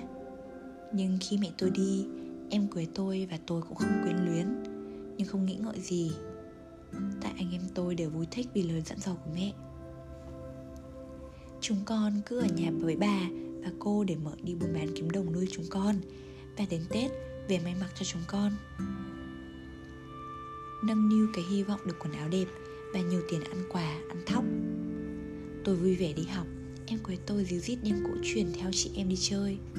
Thấm thoát tới mùa đông. Nhắc đến mùa đông Tôi có cảm tưởng những mùa đông thuở xưa Rét mướt buồn tẻ hơn những mùa đông mới đây và hiện nay. Vì những ngày mưa phùn dài lạ lùng Với những cảnh vắng vẻ lạnh lẽo Như không bao giờ tới tấp. Phố tôi ở là hàng sũ Chỉ tấp nập những dạo tháng 4, tháng 5 tới tháng 7, tháng 8 Bắt đầu sang tháng 1, chạp và riêng. Hai thì đường xá thưa hẳn Vắng những tiếng cưa gỗ xè xè và đục lẽo cách cách. Sự sinh hoạt như ngừng trệ hẳn. Tôi hãy còn những cảm giác tê dại, Lạnh lẽo khi hồi còn nhớ lại cái nền mây sẫm lởm chởm như ruộng màu mới. Và thứ hơi mờ mờ như khói Do các cây cỏ ủng đát trong lạnh lẽo phả ra. Món tiền mẹ tôi cho vừa tiêu hết Và tôi mong ngóng mẹ tôi về. Càng mong ngày đến Tết, Thời giờ qua càng chậm, tựa hồ như không chịu chuyển gì cả. Nhưng khi gấp nghỉ lễ Noel Nghĩa là chỉ còn hơn một tháng nữa sẽ hết năm Mà mẹ tôi vẫn còn ở Thanh Hóa Thì tôi lại cầu sao từ 23 đến 25 tháng chạp Tây Ngày giờ chậm bao nhiêu hay bấy nhiêu. Vì tôi thấy tâm linh báo trước gần nhất Đến 20, 9, 30 Tết Mẹ tôi cố chạy chợ cho được đồng gạo Đồng thịt cá cho nhà Và tấm áo mong manh cho con cái. Nghĩa là cho cái Tết được đầy đủ Thì mẹ tôi mới về. Như thế, tôi còn mong gì được nữa Hưởng những niềm vui đêm Noel như mấy năm xưa? Luôn hai ngày nghỉ học, Tôi nghỉ ở nhà. Chỉ ở nhà một lúc ăn cơm, Còn lại thì đi lang thang hết phố này sang phố khác. Thấy đám đáo nào hay đám chẵn lẻ nào cũng xả vào. Nhìn những đồng trinh câu díu Sát sát nhau ở vạch chỉ ở mặt đất. Nhìn những đồng xu thành hào thành đống Ở hai mặt chẵn lẻ, Tôi nóng rực cả người lên. Gần những kẻ được tôi Tôi bứt rứt khó chịu. Trẻ con cũng như người lớn, Sao họ tươi tỉnh thế nhỉ? Sao mà họ vui vẻ thế kia? Mặt mày ai cũng đỏ bừng, Lấp lánh. Tiếng cười hề hả răng sáng Tỏ rằng họ đã sung sướng đến cực điểm. Hơn 2 năm trước đây, Những ngày hè oi ả trang trang Tôi đã chẳng tràn chế khoái lạc trong sự bê tha ấy sao? Mặc người quen thuộc chê ba khinh bỉ nào là bố nghiện để con lêu lỏng. Nào đánh đáo để kiếm tiền gạo và thuốc phiện. Nào mồ mả đã đến ngày lụt bạn. Mặc. Tôi đã thản nhiên sống lang thang với bọn trẻ con Và các cảnh đồ đường xó chợ kia. Chính nhờ những đồng tiền kiếm được ấy, Trong những ngày dài dạc ấy, Đã làm tôi sáng nổi hai con mắt mỏi mệt, ôm yếu của thầy tôi và làm nở lên trên môi cặp môi nhợt nhạt của thầy tôi với những nụ cười. Những tia sáng của hai con mắt ấy, những nụ cười của cặp môi ấy đến khi tôi lớn, tôi nghĩ mới thấm thía. Cha tôi biết mình đã không còn có thể sống được bao lâu với đứa con nhỏ dại kia. Thể nào cũng hư hỏng bởi sự thiếu chăm nom, dạy dỗ và sự sống chỉ kéo dài sự đau khổ của người vợ, cũng chết dần trong cảnh miễn cưỡng của tình thương. Đã đến đêm 24 tháng chạp tây, Em gái tôi vẫn nhẩn nhơ chơi đùa, Nó hí hửng, săn đón tụi bạn học cũ để hỏi tiền chúng ăn quà. Và mua thêm ít hoa quả như bưởi, khế, hột sắn Để sáng mai ra cổng trường Bẹt sờ ngay bên cạnh nhà bán tranh với tụi hàng quà. Cô tôi đi đánh chắn vắng. Bà tôi ở nhà nhưng không thèm hỏi gọi đến tôi. 10 giờ hơn tôi lặng lặng ra đi. Vật áo trùng thâm đầu trần chân không. Trên đỉnh gác chuông nhà thờ những ngọn đèn mắc thành hình ngôi sao năm cánh đã bật sáng. Hơi sương bàng bạc trước ánh đèn điện sáng ngời bị rủ lên cao và tan ra xa. Sau đấy một mảng trời trông như tấm màn xanh phớt sắp sửa bén lên. Rồi những bóng đèn điện mắc song song từ phía đỉnh gác chuông xuống tới thềm đá cũng bật sáng nốt làm thành một cây ánh sáng trói lọi. Dân đi đạo ở các họ quanh đã dồn lại cả trước nhà thờ top 5, top 7 ngồi kín cả sân đá xây cao bảy bực rộng đến các trẻ con chạy cũng không phải cuồng chân. Đằng trước nhà thờ Không biết bao nhiêu hàng quà, bánh và ăn mày. Họ ngồi đây và ở trước nhà thờ Ở cả hai bên nhà thờ và bên kia đường. Mặc có bộ quần áo trúc bông mỏng Chiếc áo trùng đã thâm Tê buốt. Mỗi lần gió đông như ngọn roi quất nhanh qua mặt tôi Tôi tưởng như hai gò má Bị một lưỡi dao cứa sắc dài.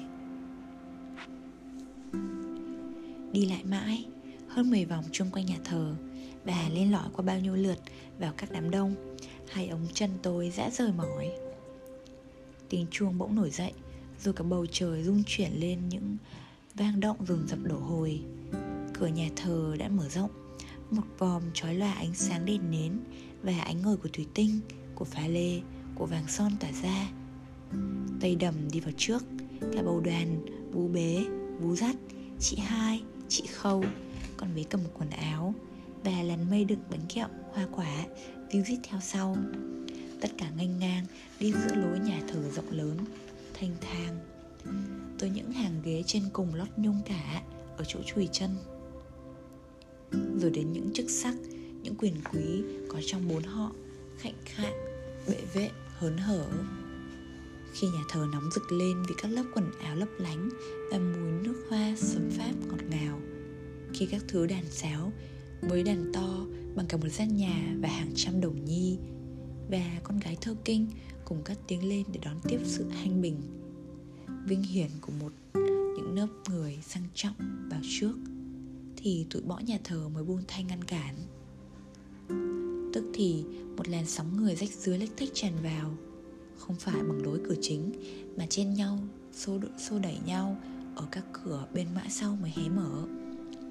Cảnh tượng huyên náo hỗn độn như những dân bị lụt chen lấn nhau để lấy một chỗ đứng trước nhà tế bần vượt nhanh khỏi mấy bậc thềm đá tôi cố gắng lách mình qua một chặng người để có thể nhìn thấy rõ bàn thờ nhưng không sao được.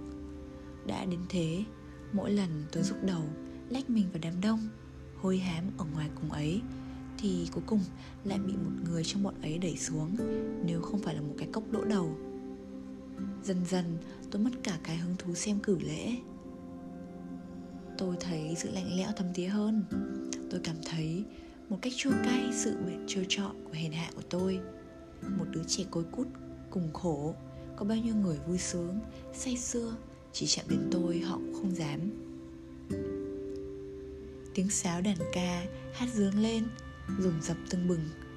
Nhưng tôi đã bước khỏi bậc cuối cùng của cái sàn đá cũng kín người. Những người nhà quê đến chậm, tôi lủi thủi đi ngược lên phía phố, rồi ngoặt ra con đường trung tâm của thành phố.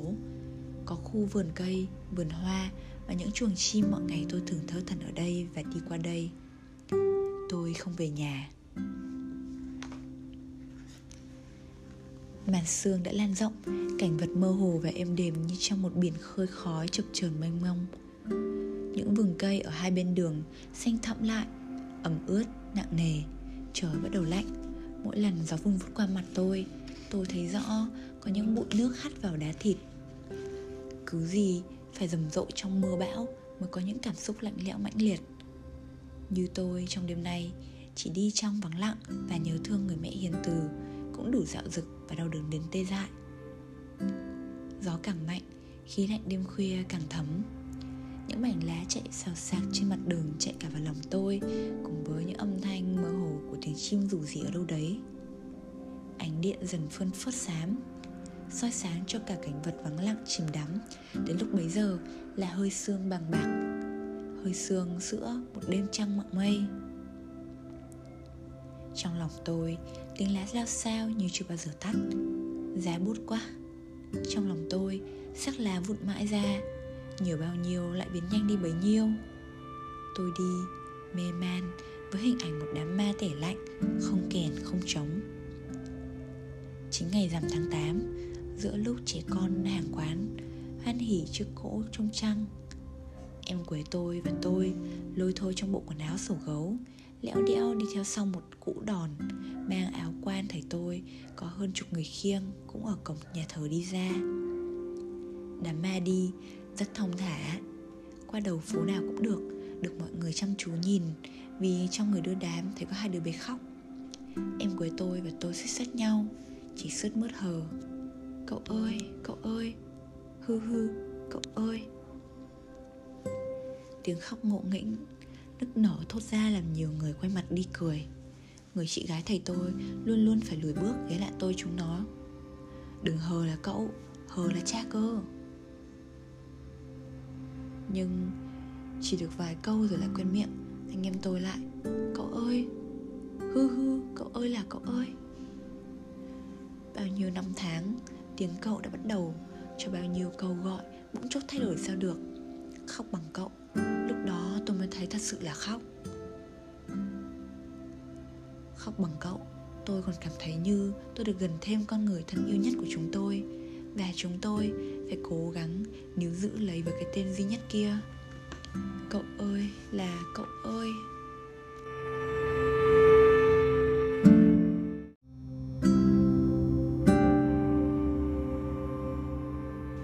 Chương 4 Trong đêm đông. Mặt sau bìa lịch đã kín chữ rồi. Mỗi lần một đau tủi, căm hờn Tôi đều biên vào mặt bìa vài dòng thật nhỏ Viết bằng một chữ riêng Chỉ một mình tôi đọc hiểu thôi. Tóm tắt ngày tháng và những sự việc Những nỗi niềm Những ý nghĩa của tôi. Ngày 12 tháng 11 năm 1931 Cô C chất nước ở liễn cháo gà đã vữa vào cái bát con. Cô ấy gọi cho mình ăn.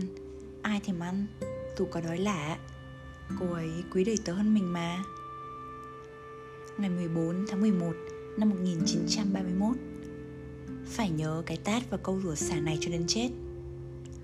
Hồng ơi, bố mày có chết đi Nhưng còn có mẹ mày nó dạy mày. Cầm bằng mẹ mày đánh đĩ theo dai Bỏ mày leo lỏng thì đã có chúng tao. Mẹ ơi, con khổ quá mẹ ơi. Sao mẹ đi lâu thế? Mãi không về. Người ta đánh con, Vì con dám cướp lại đồ chơi của con nhà người ta Mà người ta giằng lấy. Người ta lại còn chửi con, Chửi cả mẹ nữa. Mẹ xa con, Mẹ có biết không? Ngày 20 tháng 11 năm 1931 Giá có ai cho tôi một xu nhỉ? Chỉ một xu thôi, Để tôi mua xôi hay bánh khúc. Rồi rét thế này, Đi học một mình, Vừa đi vừa cắn ngon xít bao. Không Không có ai cho tôi cả. Vì người ta có phải mẹ tôi đâu.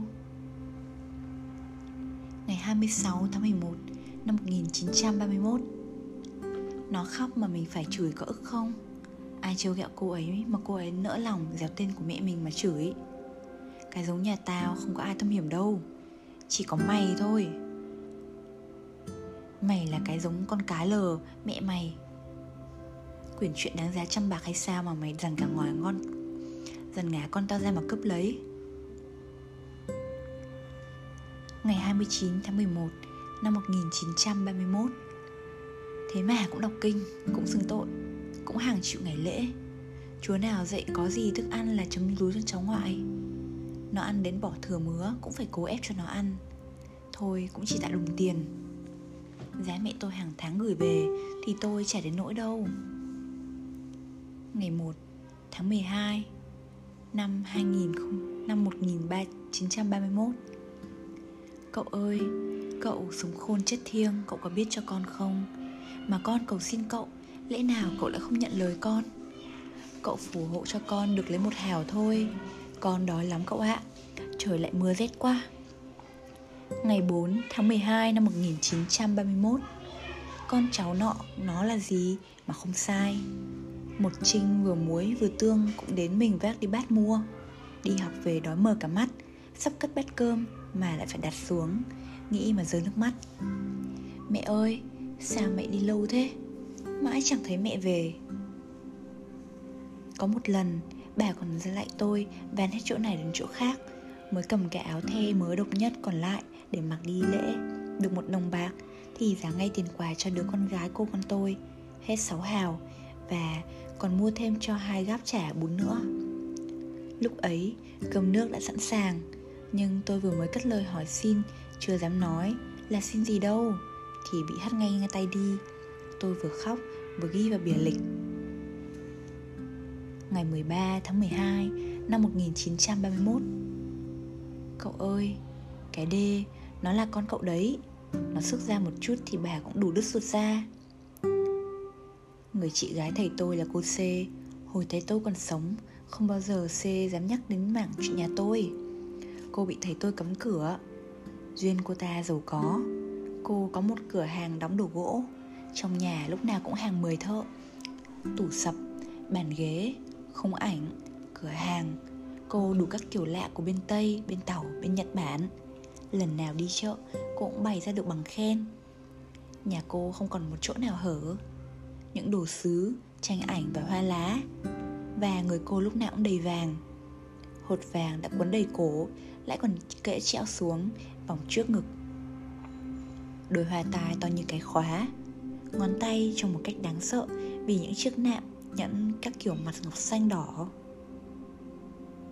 Cô C không có con. Cô sợ lúc chết thì tôi ăn thừa tự Bèn được bụng to lên giả vờ ống nghén. Năm ấy cô hơn 40 tuổi Và đã kêu chữa không biết bao nhiêu thứ lần. Chờ đủ ngày tháng, Cô C bắt đứa con riêng của chồng mới để về, Nhận là con mình.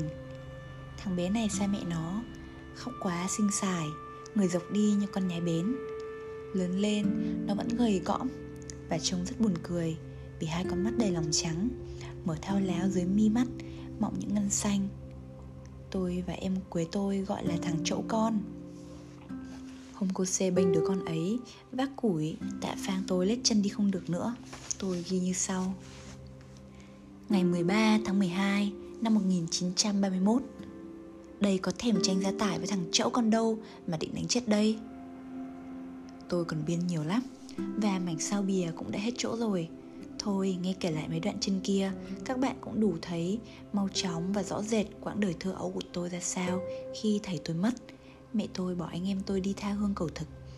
Và rút bớt những mẩu nhật ký ngộ nghĩnh kia đi, Tôi còn sớm được các bạn, Dẫn các bạn đến cùng tôi Vào những cảnh thấm thía và những giấc mơ mong manh của những đêm kỳ thú. Nhà tôi không còn ở phố hàng sũ nữa, Dọn ra phố bến gỗ Ở chung với nhà cô C. Cô C cũng bán nhà, Không dọn hàng gì nữa, Chỉ ngồi ăn và chắn cạ. Vì ở nhờ nên chúng tôi Bà nội, cô G, em gái thầy tôi Đứa con gái cô G Và anh em tôi bị nhét xuống bếp. Một gian nhà rộng chừng hai manh chiếu lại Còn phải chừa một khoảng làm bếp chung cho cả ba gia đình Gần hai chục người. Cạnh nhà là một cái lối vừa đi đường Vừa đi lên trên. Vừa là chỗ rửa bát và rãnh thoát nước. Diện tích còn lại vừa đủ kê một cái giường con, một cái bàn, một cái hòm sát với nhau, không hở một phân và dưới gầm giường không bao giờ được ai chui vào quét cả vì trồng chất các thứ củi đóng và dầu giá. Mặt bàn đầy những ấm chén, cơi trầu và các đồ dùng của bà tôi.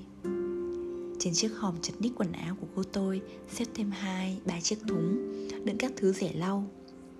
Các thứ rẻ rách ấy là quần áo của anh em tôi và sách vở không thể nằm và cũng không được nằm trên vào cái giường đã thừa trước kia nó chỉ trực đổ sụp lên những nồi niêu bát đĩa ở bên dưới. Tôi phải nằm ở cánh phản gỗ, nhìn hơn chiếc kê dài kê sát với rừng ngay lối rìa đi lại. Chính trên cánh phản này, tôi đã thao thức bao nhiêu đêm trong những đêm trống vắng vắng lặng. Mà ngoài trời mưa phùn và sương đặc, dệt thành tấm màn trùm lên cảnh vật. Tiếng gió vu vu một giờ, một thổi sâu vào lòng người. Chiếc chăn tôi đắp là cái đệm trước kia thầy tôi vẫn dùng để lót chỗ nằm hút thuốc phiện. Nó vừa ngắn, hẹp, lại vừa mỏng.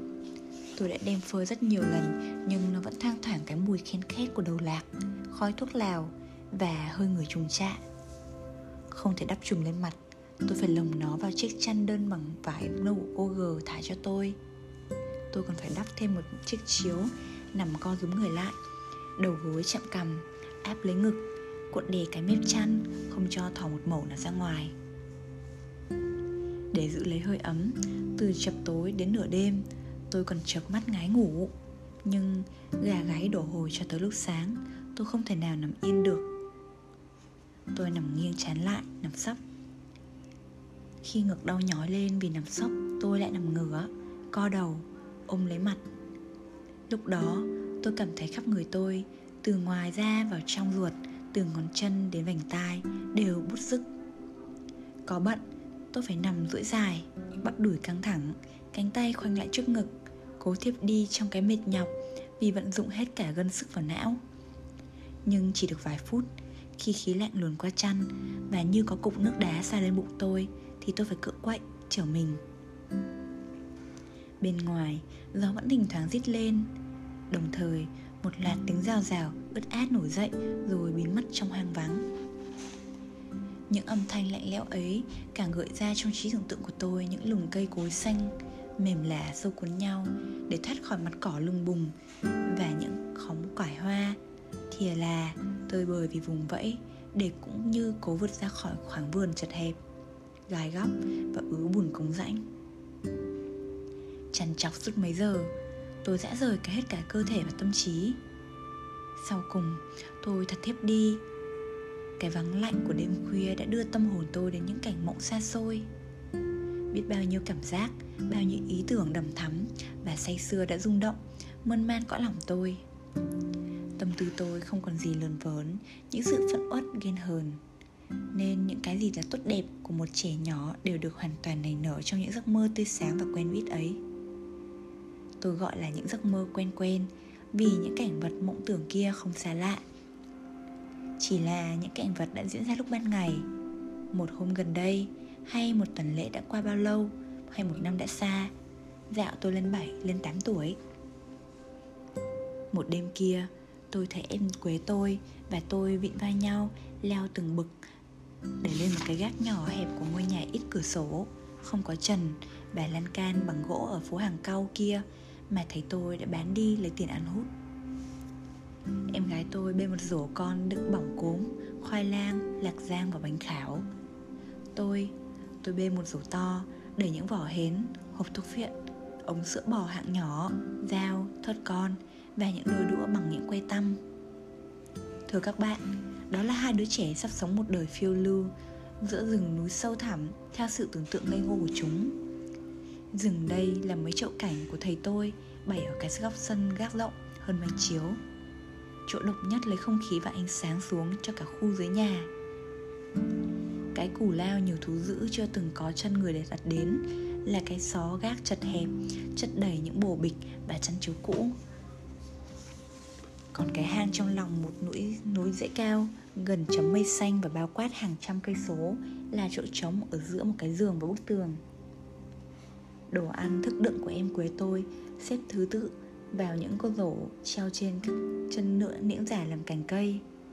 Vì không cất cẩn thận như thế, nhỡ ra lúc vắng nhà, đi săn bắn, đánh cá hay đi tìm các kho vàng ngọc châu báu. Hùng beo đến phá phách hủy hoại đi, thì hai nhà phiêu lưu kia biết lấy gì mà ăn uống để có sức vật lộn với những mưa bão tuyết. Chúng tôi ăn rất rẻ sẻng. Hàng tháng, vài phút là một tháng. Mới làm thịt một con lợn lợn là củ khoai lang cắm bốn cái tăm. Chỗ múp là thủ, những khoanh to, vùng sau là bụng và đùi. Cố nhiên, bốn cái chân giò phải vứt đi. Con gà, vịt, chim, cá là những hột lạc và bỏng cốm. Chúng tôi đun nấu trong những ống bưa sữa bò, mỗi ngày vài con. Thức ăn xúc ra những vỏ hến, chấm với bánh khảo, bóp vụn để làm muối, làm đường tôi lớn phải chống chọi với nhiều các ác thú. Phải săn bắn, lặn lội, gian nan, nguy vất vả thì được ăn nhiều hơn. Nhưng ở giữa chốn rừng núi hoang vu kia là đàn ông, tôi phải biết hy sinh cho người bạn gái trôi giạt của mình. Như thế, mỗi khi em tôi ngoan ngoãn xẻ thêm một ít dỗ lạc hay xôi cho tôi tôi lại vút ve nó ngọt ngào. Em ăn đi, anh no rồi, anh khỏe, anh ăn ít cũng được còn em yếu, em phải ăn nhiều thì mới có sức cùng đánh nhau với anh và thú dữ. Những ngày mưa gió ngoài trời, từng thác mưa đổ xuống, gió reo vang, thỉnh thoảng, một làn chớp bụt xuống tầng mây đen sẫm. Chúng tôi càng xích xoa. Cứ mưa đi, mưa to nữa đi. Tôi chạy xuống dưới nhà, xúc một ít than hồng ở bếp đưa làm cơm bán cho khách hàng lấy chấu giấm và chiếc hộp bánh bích quy đưa lên gác sưởi anh em tôi cũng hơ tay chân đó suýt xa như rét bút lắm. Em cuối tôi nũng nịu nói với tôi những câu hết sức ngộ nghĩnh. Sau cùng, nó ngả đầu vào vai tôi, giả vờ ngủ. Thức ăn đã hết, bữa thu của thầy tôi cũng vừa xong. Chúng tôi phải thu xếp đồ chơi lại lại xuống dưới nhà để thầy tôi ngủ. Thế là tạm ngừng lại một mẩu đời phiêu lưu của hai nhà mạo hiểm tí con. Giấc mơ nhẹ nhàng và man mác như thói khổi Đêm chiều lắng xuống. Quyên ánh nắng thu vàng tiêu tan Để lại trong lòng tôi tới mãi lúc sáng rõ. Có khi còn đến ngày hôm sau Những êm ái vô cùng. Sống trở lại những quãng ngày thanh thơ Và mọi người, mọi vật đối với tôi Đều là những nguồn cảm hứng rất phong phú. Tôi càng bâng khuâng, nhớ tiếc. Và một đêm, Bị bà tôi mắng nhiếc tàn tệ. Tôi uất ức, Thầm thì khóc một hai giờ. Thoát khỏi những đau tủi dày vò, Tâm hồn tôi lại trở nên không, lại trở nên thư thái, đi vào một cảnh mộng rất sáng tươi. Đó là một buổi tối đi học thêm ở dưới nhà bạn học, trên con đường vắng về nhà. Dưới ánh trăng bằng bạc, bỗng nhiên hiện ra một bóng người mảnh rẻ nhẹ nhàng bước đến bóng những cành lá xanh tây mờ sao động, sức sải đường nhựa thấp thoáng. Tôi vội chạy lại, nhưng không kêu gọi. Bóng người liền quay lại. Tôi thoáng thấy hai con mắt long lanh trên gương mặt, trắng mắt chiếu lên nhìn tôi. Trước chiều gió, những sợi tóc bay xõa ra như tơ, phấp phới dưới vàng trăng. Tôi vội vàng nắm lấy hai cánh tay ẻo lả của người con gái nhỏ tuổi ấy dơ ra đón tôi như trao cho tôi. Muốn đưa đi, chạy nhảy múa hát hay nô đùa thế nào thì muốn. Bao nhiêu phút giờ không rõ. Tôi và cô bé có một da thịt ấm áp và những tiếng nói âu yếm, thơm tho kia tựa đầu vào nhau. Im lặng trong con mắt thẫn thờ, nhìn như xót thương, như san sẻ, chia đắp cho nhau. Không biết trong lòng cô bé đó có cảm tưởng gì. Riêng tôi tôi thấy hồi hộp, ngược lạnh hẳn đi. Tôi chẳng còn nghĩ đến cảnh đời đọa đầy của tôi nữa lắm phen tôi cũng muốn cất khẽ một tiếng nói bên tai cô. Nhưng vừa trông qua vẻ mặt dịu dàng, với đôi mắt lặng lẽ và những sợi tóc nhẹ nhàng phấp phới kia, tôi lại run sợ, ngồi im. Dần dần, tôi thiêu thiêu, ngủ trong đôi mắt và hơi thở của cô bé mảnh rẻ. Trên bờ hè, ở chỗ chúng tôi ngồi, những vụn lá xoan vàng luôn luôn bay lên, tản mạn ra các nơi. Đồng thời, lại có những vụn lá khác như bụi của vầng trăng non trong biếc loáng thoáng rơi xuống, rắc cả lên mái tóc chúng tôi, bay cả vào lòng chúng tôi.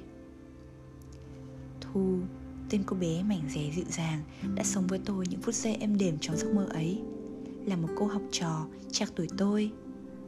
Hàng ngày, thu cùng với tôi đi về một trường.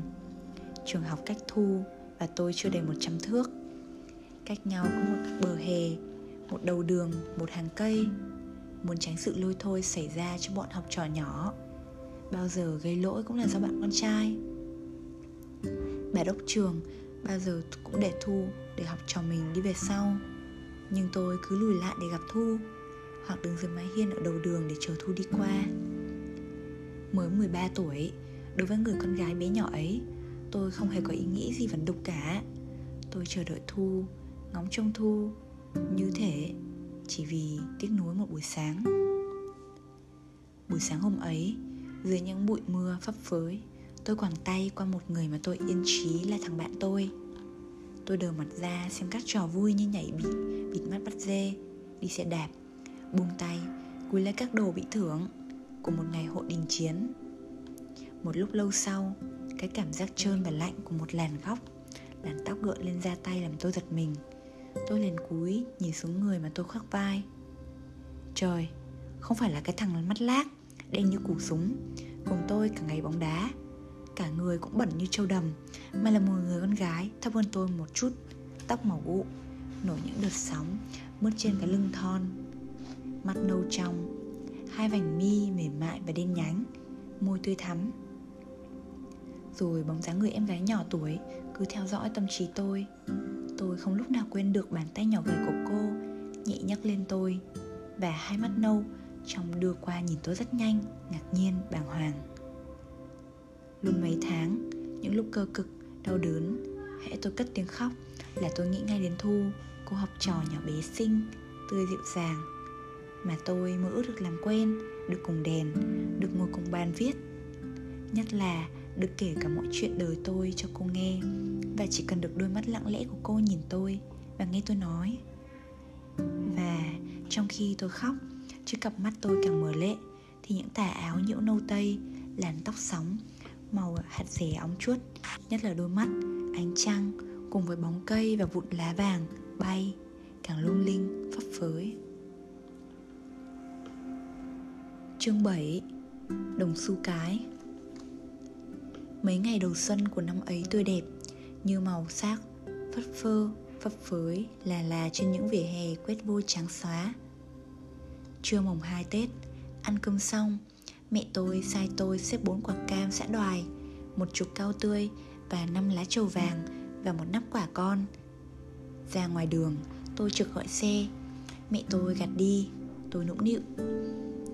Từ nhà lên Phù Long xa lắm Con chả đi bộ đâu. Nhưng không có tiền xe. Thì mượn đi một mình vậy? Mẹ tôi và tôi đến đầu phố. Mấy người phu xe đổ số lại. Không đắt khách Họ lại tản đi chỗ khác. Tôi đưa như vứt cái nắp quả cho mẹ tôi. Đây, mợ bưng lấy Con trở về. Mẹ tôi nhìn tôi in lặng vài phút rồi chậm rãi nói Con đi bộ để mẹ bảo cái này. Chưa bao giờ mẹ tôi có những vẻ mặt nghiêm nghị như lúc ấy. Tuy biết mẹ tôi dù cưng quyết chừng nào Nhưng vẫn yếu ớt không thể khuất phục được tôi. Nhưng tôi không dám tỏ ra khinh thường Vì sau bao nhiêu ngày tháng đầy đọa, cực nhục Thiếu sự chăm sóc trìu mến của người mẹ Tôi đã tự hứa không bao giờ làm phật lòng mẹ tôi. Mặc dầu mẹ tôi vì quá yêu thương tôi Mà thành ra sợ tôi Vui vẻ, chiều làm ý tôi Như một tên nô lệ sung sức. Ý nguyện này của tôi còn có ý nghĩa nữa Là để cho mẹ tôi cảm thấy rằng con mình đã biết yêu mến Và sẽ đau đớn khổ nhục vô cùng Khi mình đã lìa bỏ nó. Tôi liền đỡ cái quả Và vâng một tiếng ngọt ngào. Nhưng khi đi bên mẹ tôi được một quãng xa, Tôi bỗng trở nên băn khoăn nghi ngại. Sao mẹ tôi lại bảo tôi đi bộ để nói chuyện với tôi? Xưa nay mẹ tôi có như thế đâu. Mà chuyện lành hay chuyện dữ? Tôi càng ngạc nhiên hơn Khi thấy mẹ tôi cúi đầu trong xuống đường, Gương mặt mẹ tôi mở đi. Mẹ tôi chợt phào ra một tiếng gọi. Hồng, Tôi không thưa Càng mở to mắt nhìn mẹ tôi. Mẹ tôi gọi tên tôi một lần nữa, rồi run run nói với tôi. Mợ hỏi cái này, Con cứ trả lời cho mợ biết. Từng tiếng của một câu nói nghẹn ngào chen lấn với những hơi thở dồn dập Điểm bên vai tôi. Tôi bối rối nắm lấy tay mẹ, Tôi lay lay Cái gì? Cái gì hả mợ? Mẹ tôi ngước mắt nhìn tôi, Rồi lại cúi xuống trong đường. Con có bằng lòng không đã? Tôi bực tức. Sao con chả bằng lòng? Nhưng cái gì? Mợ bảo ngay đi. Ừ thì mợ bảo, Nhưng con đừng. Mẹ tôi, Phải, Người mẹ mới ngoài 30 của tôi. Gương mặt còn tươi sáng ấy. Sau vài phút ngập ngừng, Đã hỏi tôi một câu sau đây, Giọng nói nhỏ và run rẩy. Con có bằng lòng cho mượn đưa em bé về không? Trời, Một sự bêu dếu Phong tục và lễ nghi đã cổ hủ, đã bắt một người mẹ coi sự sinh nở khi chưa đến giai đoạn đang của chồng mình là gây tởm, hơn là những tội ác xấu xa nhất và các thành kiến gông cùng từ ngàn ngày xưa đã truyền lại cho một đứa con trai chưa đầy 14 tuổi lên địa vị cao trọng để mẹ nó phải khuất phục khẩn cầu. Tôi lay vai mẹ tôi thật mạnh. Mợ đừng khóc nữa, mợ cứ đưa em bé về, việc gì mợ phải hỏi con. Những bi kịch những ý nghĩ căm hờn đột nhiên nảy trong đầu tôi. Bị kích thích Tôi nói rất nhanh. Mợ không phải sợ ai hết. Mợ cứ đường hoàng đưa em về. Nghe câu nói cứng cỏi ấy Không biết mẹ tôi có nhận thấy cả một lòng phẫn uất của tôi Đã sôi lên không? Chịu bao sự đầy đọa Thiếu ăn, thiếu mặc, thiếu cả tình thương. Tôi đã nghiến răng Dày đạp lên những cái quái ác hiền hạ Của những kẻ khinh bỉ tôi. Vì tôi là con của một người mẹ quá hiền lành, Cùng khổ, đã phải sớm đi bước nữa. Mẹ tôi không đáp lời, chỉ ngước mắt lờ lờ nhìn tôi, vừa mỉm cười một nụ cười, như không bao giờ trên môi đôi một xinh đẹp tuy không có song tô.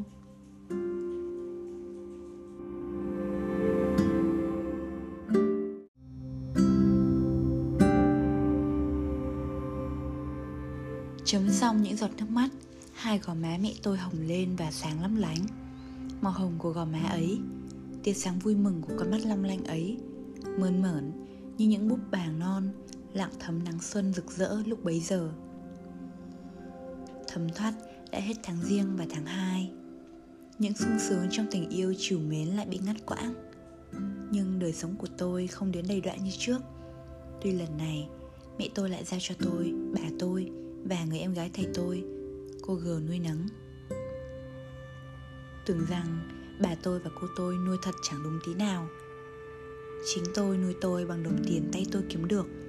Từ xu xà phòng, trinh lơ, một vài hào mua giấy bút và vé đi xem trước bóng, đá banh đều là tiền tôi. Mà hôm mẹ đi, tôi cắp thúng đi ra, dốc túi còn đúng 5 đồng xu. Và bảo tôi Hồng, con chịu khó ở nhà, mợ ra Hải Phòng vay tiền bác Tê, một món tiền để vào Thanh Hóa đón em bé về làm vốn buôn bán. Mẹ con lần hồi nuôi nhau. Một tuần, hai tuần, rồi một tháng, hai tháng Cũng không thấy mẹ tôi về Tôi chẳng nhận được một lá thư từ mẹ Những ngày trời nặng mây đen Và bụi nước thấm thía vào cuối mùa xuân năm ấy Là phản ảnh lòng tôi Trong những đêm dài mà tôi thao thức Nghĩ đến sự thất vọng của mẹ tôi Không vay được tiền. Đã đành phải vào Thanh Hóa Buôn bán đầu đường, cuối chợ Để nuôi đứa em gái mà tôi chưa được giáp mặt. Những nỗi nhớ mẹ tôi càng chua xót thì tôi lật quyển lịch cũ thầm đọc lại những mẩu nhật ký bỏ dở trước đây.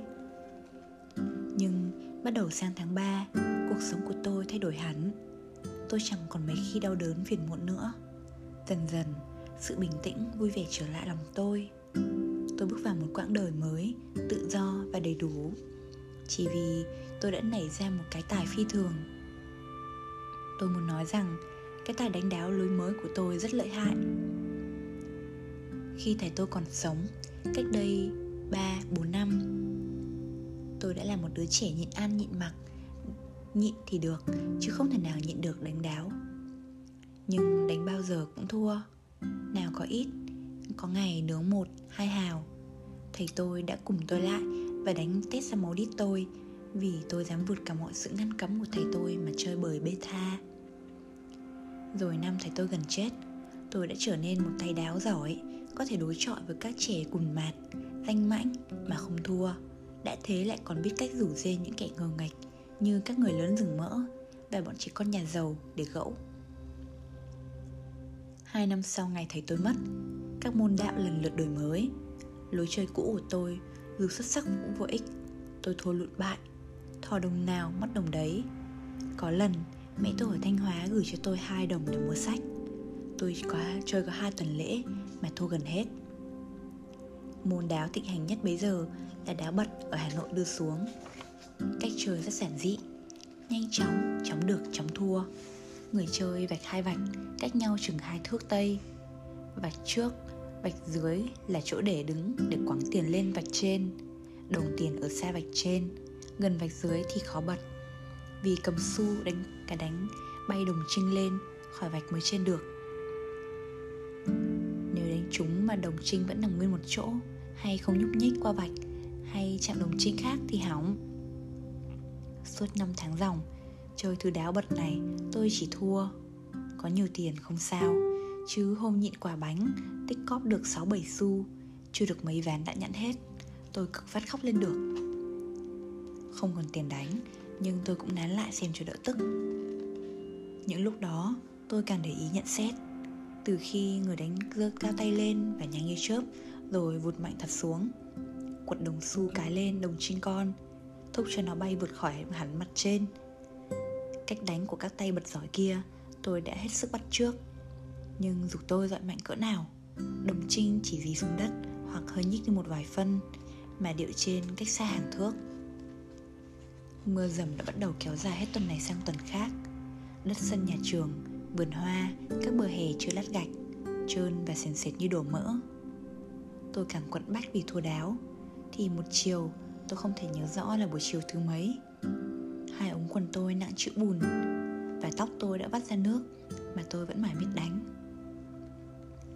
Một túi áo đầy lên su Nặng đến nỗi mỗi lần tôi cúi xuống dọn đồng trinh Tôi phải lấy tay phải túm chặt lấy miệng để cho Su khỏi dốc ra và tôi phải nâng túi lên cho khỏi vướng.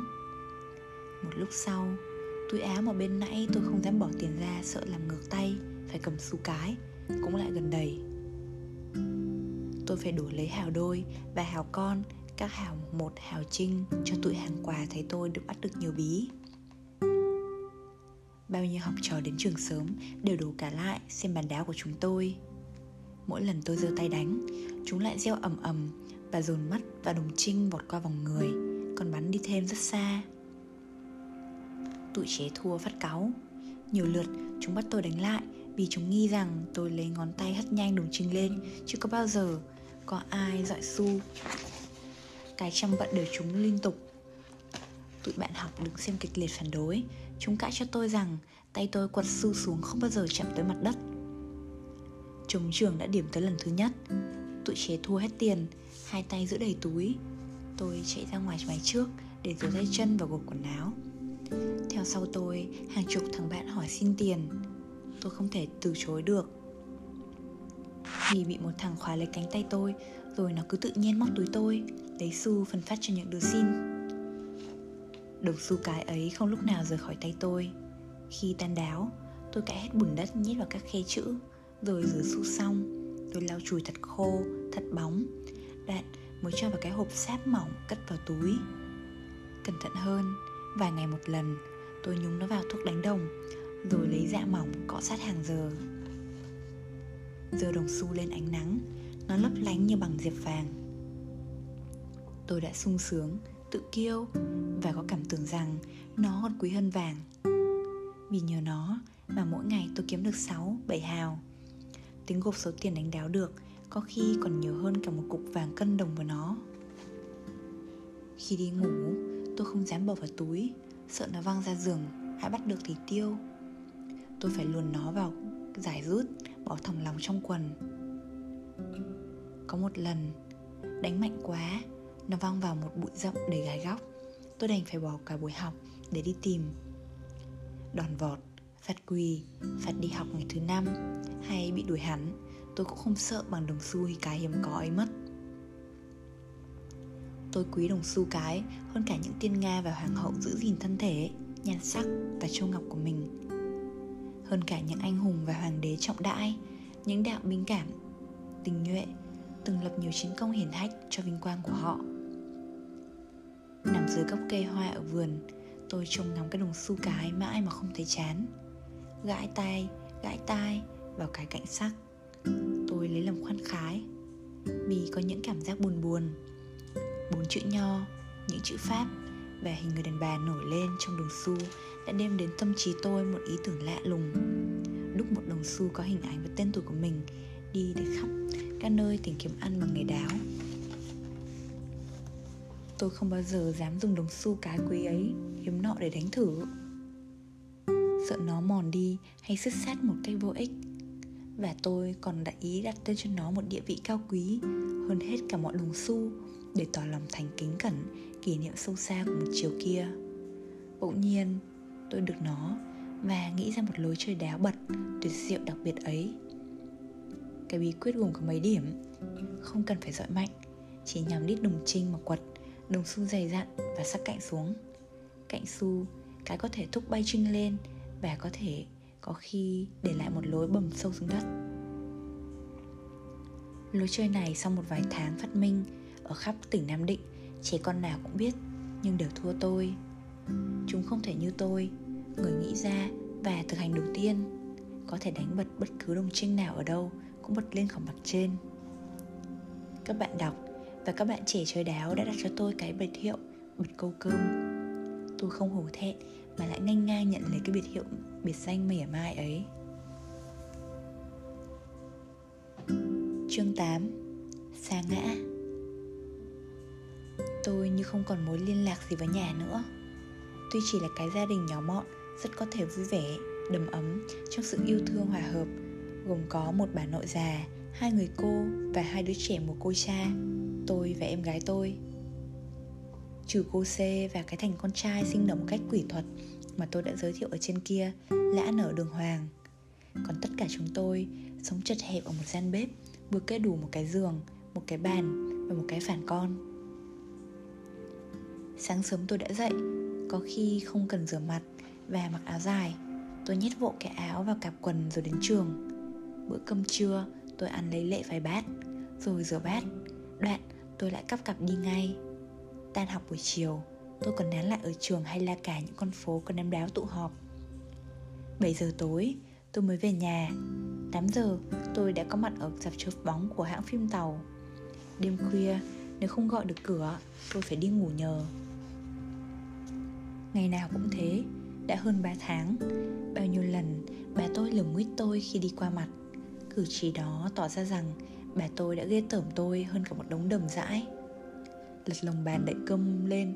Thế nào tôi cũng thấy bà tôi gùm gùm nhìn tôi Như thủa dầm thằng Mày thì đã có nhà nước dậy Thằng quỷ sống kia ạ. Mọi khi bị khinh bỉ, hát hủi như thế Tôi đã đứng dậy, bỏ bữa cơm ăn để phản kháng. Cách đối đãi rẻ rúng ấy chênh lệch. Nhưng nay, tôi cứ điềm nhiên ăn, ăn rất thong thả. Nhằn từng hột thóc một. Gắp từng sợi rau, húp từng thìa canh để chiêu thức bà tôi. Những bữa ít thức ăn tôi mua hàng hào giò trả về. Cắt làm nhiều miếng khề khà ăn như người nhắm rượu. Bà tôi phát cáu chửi rủa tôi tôi lại nhe răng ra cười. Nhưng thấy bà tôi lại sắp dùng đến chính sách đòn vọt tôi liền thẳng cắn. Cô tôi không dám chửi tôi nữa vì một lần trực déo tên mẹ tôi lên tôi liền chỉ vào đứa em gái họ đáp lại. Mẹ con mày có bị họ hàng bố nó đào bới đâu mà, cô cứ đào bới mẹ con tôi. Tôi đã khoan khoái thích thú được đối đỏ, đối phó với các cách cay nghiệt của bà tôi và cô tôi bằng sự khiêu khích khi nhường trên kia. Tôi đã lấy thế là một cách trả thù đầy thích đáng. Cho bỏ hơn những ngày đầy đọa, cực nhục cách đây không bao lâu dù sao, bà tôi và cô tôi cũng phải cơm nước cho tôi tử tế hơn trước nhiều. Vì tôi đã nhiều phen bỏ nhà đi suốt mấy ngày, không sút kém, vẫn vui vẻ như thường. Chỉ nhờ có đồng xu dài dặn, sắc cạnh và cái tài đánh đáo, tôi đã sống thảnh thơi, đầy đủ. Tôi may cả quần áo, sắm được cả giày mũ. Muốn ăn gì cũng có tiền mua, đi xem chớp bóng và đá banh không thèm ngồi hạng bét đó là ảnh hưởng tốt đẹp hay quái gở trong sự sống du đãng của ngày còn nhỏ ấy. Tôi không cần suy xét. Tôi chỉ biết rằng tôi cần phải sống như thế. Vì tôi đã cơ cực khổ sở hơn là tù tội trong sự chăm nom thờ ơ của người bà già đã đem hết tình yêu thương thầy tôi bù đắp cho cô tôi và đã coi mẹ tôi như một sự bêu dếu cho vong linh thầy tôi và dòng dõi tôi. Ở vườn hoa, cổng chợ, bến tàu, bến ô tô bãi đá chúng tôi đã chung đụng với mọi hạng trẻ con hư hỏng của các lớp cặn bã. Tụi trẻ này tuy sống bằng những nghề nhỏ mọn như bán báo, bán xôi chè, bánh, kẹo, hoa quả, bán các đồ chơi đặt vặt, đi ở bế em hay nhặt bóng quần hoặc ăn mày ăn cắp từ con cá lá rau. Tụi trẻ này tuy rách dưới, bẩn thỉu, nhịn đói, mặc rét luôn, nhưng hễ kiếm được tiền là phung phí. Quà gì chúng cũng ăn thua bạc bao nhiêu cũng không tiếc. Cảnh đời đầy đoạn của chúng như phải có cái say xưa trong sự bê tha kia để mà an ủi. Và mỗi một tính cách tinh nghịch, quỷ quái, gian ác là một kết quả của một cái gia đình trụy lạc hoặc vì một người cha cờ bạc rượu chè, hút sách giặc dài, hoặc vì một người mẹ rốt nát đánh đá, hoặc vì sự tàn tật đến kết liễu đời là một việc tối tăm, hoặc vì một cái chết thê thảm đã dần dần bóp nghẹt đời sống chỉ để nhẫn nhục và đau khổ. Tôi đã chung đụng với chúng như thế tụi trẻ lêu lỏng mất dậy ăn cánh với các đứa ngoan gian ngoan ngạo ngược tôi bóc lột những đứa khờ khạch bằng các môn đáo. Những đứa mà đời du đãng chưa dạy cho chúng biết những mảnh khóe manh rãnh. Một lần tôi vỗ vai thằng bạn nằm rũi dài trên bãi cỏ phì phèo thuốc lá. Thôi mày ạ à, trả nó mấy xu đi. Nó không thèm nhìn đến thằng bé 90 tuổi. Một tay xách ấm nước bằng bọc bao gai. Tay ấm còn có một cái điếu cày. Một tay cầm mấy chiếc bát sành, Đứng sụt xịt khóc ở gần đấy vì thua đáo. Nó bĩu giải môi đáp lời tôi. Kệ mẹ nó chứ, Dại thì chết, Có thế mới mở mắt ra. Cũng vẫn thằng ấy đã đá vào mạng mỡ một thằng Tây con thằng Cẩm. Rồi bỏ thằng này chết ngất ở khoảng đất trống bên cạnh Để báo cái thù mà bị nó xiết cắn chết. Vì ném xấu ở trước nhà họ, Nó vừa chạy vừa thở. Mày đã chưa hả? Tôi không đáp Vì không đủ sức cất tiếng lên Trong sự lo sợ đã bóp kẹt của tôi. Chốc chốc, tôi ngoái cổ nhìn xem có ai đuổi theo không. Rồi hơn một tháng sau, Tôi không dám đi qua phố thằng bé nọ. Sợ bố mẹ nó nhầm ra là tôi là thằng bạn quỷ quá kia. Chịu ảnh hưởng xấu xa của tụi nhỏ vô lại Đầu óc tôi dần dần đầy rẫy những ý tưởng táo bạo và liều lĩnh. Lúc nào tôi cũng như căm hờn kiến ghét, Muốn phá tan danh lành. Sự hỗn độn trong tâm trí đó Khiến tôi chẳng thể ngồi yên đâu được một chỗ. Đến trường, Không đánh đáo thì tôi đá bóng Hoặc bày ra các trò nguy hiểm. Vào lớp học, tôi phải luôn mồm trò chuyện và tìm hết cách trêu ghẹo những thằng bạn nhút nhát. Xong buổi học nhất là có những ngày nghỉ, tôi không ở nhà được mấy phút. Phải có mặt ở các đám đáo, đám chẵn lễ đố mười cát tê. Dù mưa nắng, tôi cũng để đầu trần, đi hàng giờ, sục tìm những đám bạc nếu phố tôi không có hay có ít người và đánh nhỏ. Trong tình yêu thương đầm thắm và sự chăm nom đầy đủ của cha mẹ, một đứa trẻ cùng tuổi 13-14 như tôi đã cười reo lên khi nó thấy người nhà mua cho nó một chiếc xe đạp, hay một chiếc ô tô con, hay một khẩu súng nhỏ bắn chim. Và nó nhảy múa reo mừng khi được dẫn đi chơi ở những nơi xa lạ. Nhưng tôi tôi đã vui sướng như một nhà thám hiểm, bỗng tìm ra một mỏ châu báu. Khi thấy đằng xa một đám đông người, rách dưới bẩn thỉu, chen chúc chửi nhau, mà cờ bạc ở bờ hè, góc chợ đầu đường, vừa gợi ra trong tâm trí tôi không biết bao nhiêu thèm khát những đồng trinh la liệt trên mặt đất, những quân bài dở dằn xuống mặt vắt và những tiếng tiền reo sang sảng trong chiếc bát đĩa. Được thua, không cần tính toán gì, phải lăn vào mà chơi đã. Sáng sớm, nửa trưa, chiều khuya, no, đói, bài học thuộc hay không, bài làm chậm trễ, đúng hay sai. Bà tôi, nhà cửa, thầy giáo, giờ học, cuộc thi hàng tháng điểm đức dục. Tôi không hề nghĩ đến tất cả hình ảnh ở trước mặt tôi và trong trí tưởng tượng của tôi chỉ là ngoài đường đám đáo đám bạc và dạp hát rạp chiếu bóng.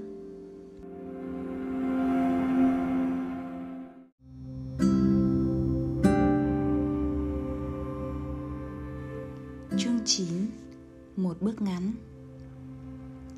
Hồng, mày lên đây. Thầy giáo tôi bỗng mặt đỏ bừng Vẫy tôi bằng ngón tay trỏ Tôi vừa bước tới mấy bục gỗ. Thầy đứng ngay dậy. Chiếc ghế nhựa xiết mạnh vào bục, Bật lên kêu tiếng két thật dài. Tôi khoanh tay đứng chờ, Không hiểu bị gọi lên vì cớ gì. Vì đã gần giờ tan học, Chỉ còn phải ngồi nghe đọc điểm Các bài thi hàng tuần của từng người. Thầy tôi đã nhảy phát xuống đất, Hất mạnh cầm tôi lên, Mắt long sòng sọc, chiếu nhìn. Mày đứng im không thì chết.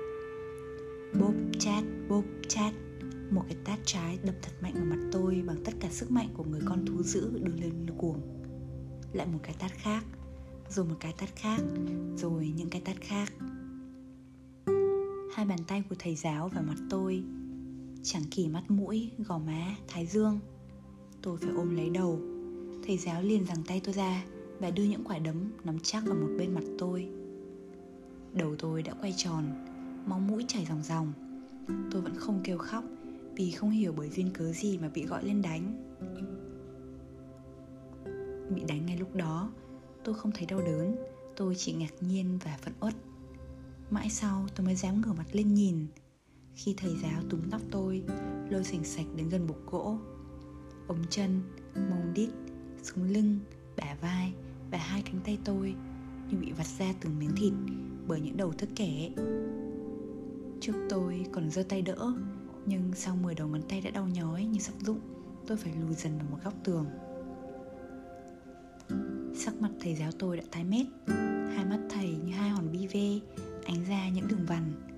Cằm mạnh ra và hất về phía trước như một lưỡi xẻng. Không có một tiếng động trong lớp học, Tụi học trò đều nín thở. Tôi đã lùi vào sau cái bảng quay, Rồi ngồi dẹp xuống. Rắc cái thức kẻ quật lên đầu tôi Rồi vọt lên trần nhà. Thầy giáo tôi rít theo một tiếng Một chân đưa gót giày xuống lên xuống lưng tôi. Tôi đã nằm gục xuống Người co rúm lại. Không, ra đây. Tôi chập chạng đứng dậy trang váng bước ra từ bục gỗ. Mày là thằng khốn nạn.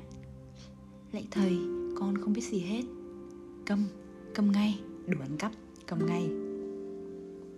Mồm tôi mặn chát. Tôi phải vuốt dòng máu mũi dỉ xuống mép Và nhăn mặt nuốt thứ nước bọt đầy lầy nhầy mặn mặn. Quả con oan Con không biết gì hết. Cầm, cầm ngay, đổ một dậy. Nước mắt tôi đến bây giờ mới chảy ra. Tôi ngước mắt, mở lệ nhìn thầy giáo. Thưa thầy, thật con không làm gì. Lại còn cãi, cầm ngay, đồ khốn nạn, đồ ăn cắp, đồ mất dậy, đồ khốn nạn. Từng ấy câu mắng nhiếc thầy giáo. Càng làm tôi uất ức. Đánh đập tôi, xì bà tôi Mà không cho tôi biết vi phạm lỗi gì Mà tôi thật chẳng biết vi phạm lỗi gì Khi thầy dõng dạc cất bằng tiếng Pháp. Các anh ngồi yên nghe tôi đọc nốt cái bài thi đây này. Thầy giáo đã đứng dậy Túm bờm tóc tôi ấn mạnh về lối đi bên trái. Xếp mau sách vở rồi lên đây. Từ trên bảng đi về chỗ Tôi thấy tất cả lớp đang đổ dồn vào tôi. Ngạc nhiên và ghê sợ. Đến chỗ ngồi, Tôi hỏi một thằng bạn, Anh có biết tôi có tội gì không? Nó lấm lét nhìn thầy giáo, Không đáp. Tôi hỏi thằng ngồi sau, Anh làm ơn cho tôi biết tôi có tội gì? Thằng này cũng làm thinh. Trên kia, Thầy giáo tôi càng thúc giục. Tôi luống cuống thêm, Ấn cật lọ mực không đóng nút Vào cặp sách, lễ mễ ung lên. Dằn từng tiếng, Thầy giáo bảo tôi Mày không được học nữa. Về nhà thôi. Tôi sứt mướt mà lớn, Lại thầy Quả con oan Con không biết gì hết. Nhưng mày phải về Rồi mày sẽ biết mày có tội gì. Câu này thầy nói hơi nhanh Như có ý không muốn cho tụi học trò yên lặng khoanh tay Trên năm dãy bàn nghe thấy. Tôi gạt nước mắt. Lại thầy Thật con không có tội gì. Thầy cười gằn và ẩy vai tôi. Không có tội gì thì mày cũng phải về. Ngừng lại giây phút thầy nói. Tiếng nói nhỏ hẳn đi.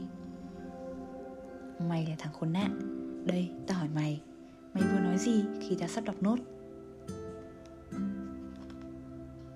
Tôi đờ người ra Tôi lại ngẫm nghĩ. Không, tôi không nói một cái gì sắc láo Phạm đến thầy. Và lúc đó tôi cũng không nghịch ngợm Hoặc thỏ chân rượt áo anh em bạn học Hay qua lại gọi ai hỏi. Thầy giáo vẫn chừng nhìn tôi. Tôi phải định thần Để trước cặp mắt nổi những vần máu đáng sợ kia. Trí tôi bình tĩnh trở lại. Chợt tôi nghĩ ra. Thằng bạn ngồi bên trái tôi đã vỗ tay bảo tôi Hồng, trông đây này. Tôi chẳng cần xem nó loay hoay cái gì ở trên gầm bàn Hất hàm trả lời Kệ xác mày. Kệ xác mày. Trời, câu nói của đứa học trò xưa nay có tiếng là lêu lỏng, hư hỏng. Khi thầy giáo nó trịnh trọng bảo mọi người Các anh ngồi yên, nghe tôi đọc nốt. Cứ đến giờ vào lớp là tôi phải quỳ. Đã bốn hôm, sau cái bảng xoay Dưới chân một góc tường là chỗ tôi ngồi học. Học đây không phải là học chữ nghĩa Nhưng để nhận thấy Theo cái ý muốn của thầy giáo tôi Một cách thấm thía không bao giờ quên được rằng sự nhục nhã, ê chề và đau đớn của hình phạt Tuy độc ác Nhưng lại sửa đổi tâm tính của một kẻ xấu xa. Và trừ bỏ được cái sự ngạo mạn Gian ngoan.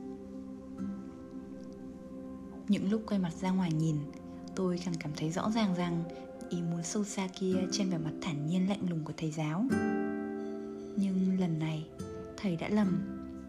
Trái lại Các hình phạt quá ác Chỉ nhóm lên trong lòng tôi thêm phẫn uất căm hờn.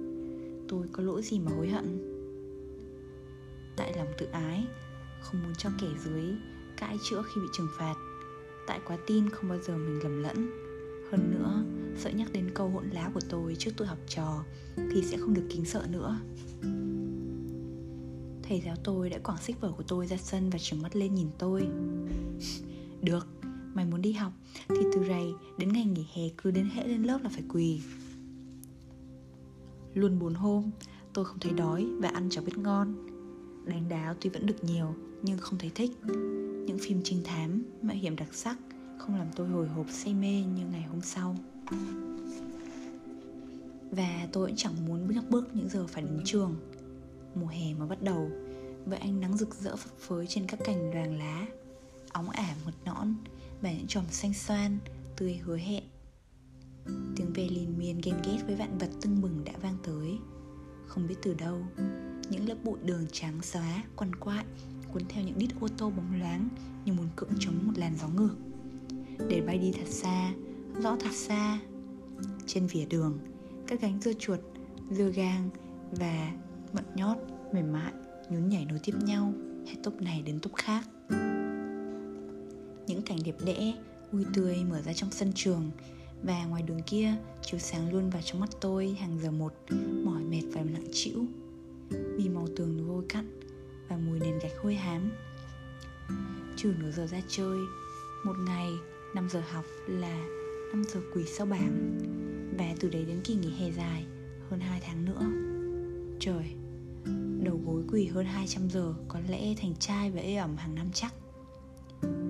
Tôi rất khinh thường những sự đau đớn về thể xác ấy. Nhưng mỗi lần tôi quay nhìn Về mặt thản nhiên của thầy giáo Sự phân uất lại kết thành khối đưa lên trên cổ tôi. Rồi ở khắp mặt má tôi Lại như có sinh vật gì mơn man Làm cho bồn chồn. Bứt rứt Nếu ý quyết bất phục và phản kháng thầy giáo mạnh mẽ hơn chút nữa Tôi sẽ đứng dậy ngay, bứt cặp ra đường Hất hàm và đi ra khỏi lớp. Vô lý Thật vô lý. Từ hôm tôi bị quỳ những bạn tôi dù không thuộc bài, Dù bỏ làm bài hay chỉ làm chiếu lệ Đều chỉ bị bắn nhấc vài câu. Hình như thầy giáo muốn dung túng cho tất cả những kẻ ấy Để tỏ rằng chỉ có tội hỗn láo của tôi mới đáng bị trừng phạt. Và thầy giáo không phải là người cay nghiệt. Trái lại, rất dễ tha thứ, có lòng thương mến tất cả bầy trò nhỏ biết kính sợ. Tôi còn ý nghĩ này, không biết có đúng không? Thầy giáo tôi còn có chủ tâm muốn gây ra giữa chúng tôi sự ghen ghét. Một đằng tức tối căm hờn thấy kẻ khác có lỗi được tha thứ.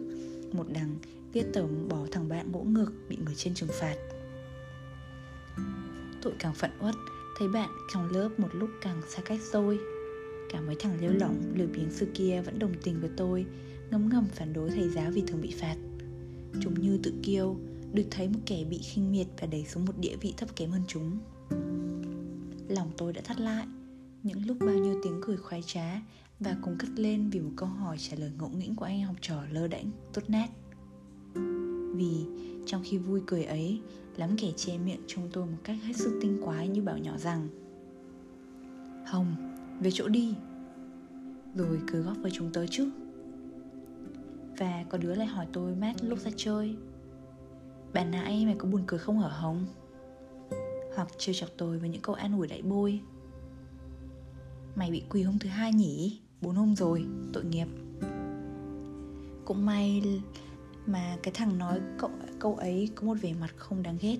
Nếu không tôi chẳng cần nghĩ ngợi gì mà không cảm ơn cho nó bằng một cùi tay và sống mũi. Chiều hôm thứ bảy chưa một giờ tôi đã có mặt ở trường nằm trên bãi cỏ dưới một bụi rậm và một gốc bàng. Hai khoanh tay sau gái mắt lim dim, tôi mở mặt lên trông lên vòng trời bao la, như bằng thủy tinh xanh phớt ba năm trước, hồi còn học lớp tư, đã không biết bao nhiêu lần tôi đến trường học sớm như thế này. Cũng trong bóng mát của bụi rậm, này dạo này tôi còn buồn chồn bíu lên cả ngọn và dìu xuống mặt đất. Tôi yên lặng nằm, để tâm trí theo những làn mây trắng bồng bềnh tan về phía phía mặt trời gió thổi vù vù, bướm say hoa trong ánh nắng. Trong khoảng không gian đó, chim chóc thôi không nhảy nhót, chỉ còn tiếng sạt sẹp của bãi lau. Sự sinh hoạt của cả một thành phố phồn thịnh như ngừng trệ. Tôi lại sống với bao nhiêu kỷ niệm. Những năm học trước cũng vào mùa hè này chính ở bãi cỏ, bụi cây và góc trường này đã chứng kiến biết bao nhiêu cuộc vui chơi của tôi.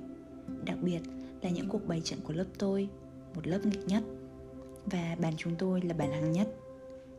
Cũng những buổi sớm đến như buổi này, tôi cũng chui vào giữa bụi cây.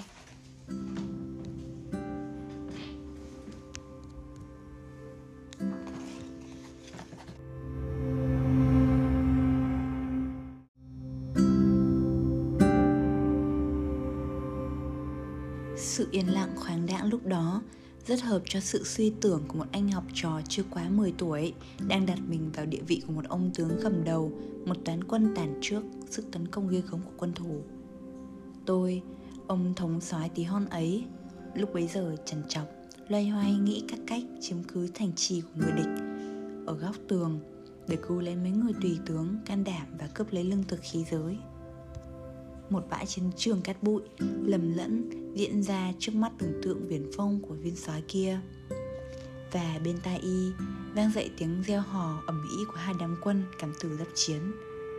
Đâm chiếm nhau bằng các cành cây, các cây lau, các cành san tây với tất cả sự say sưa. Trong ánh nắng gắt, trong cát bụi nồng nực, trong cái tiếng khí quật cường sôi nổi.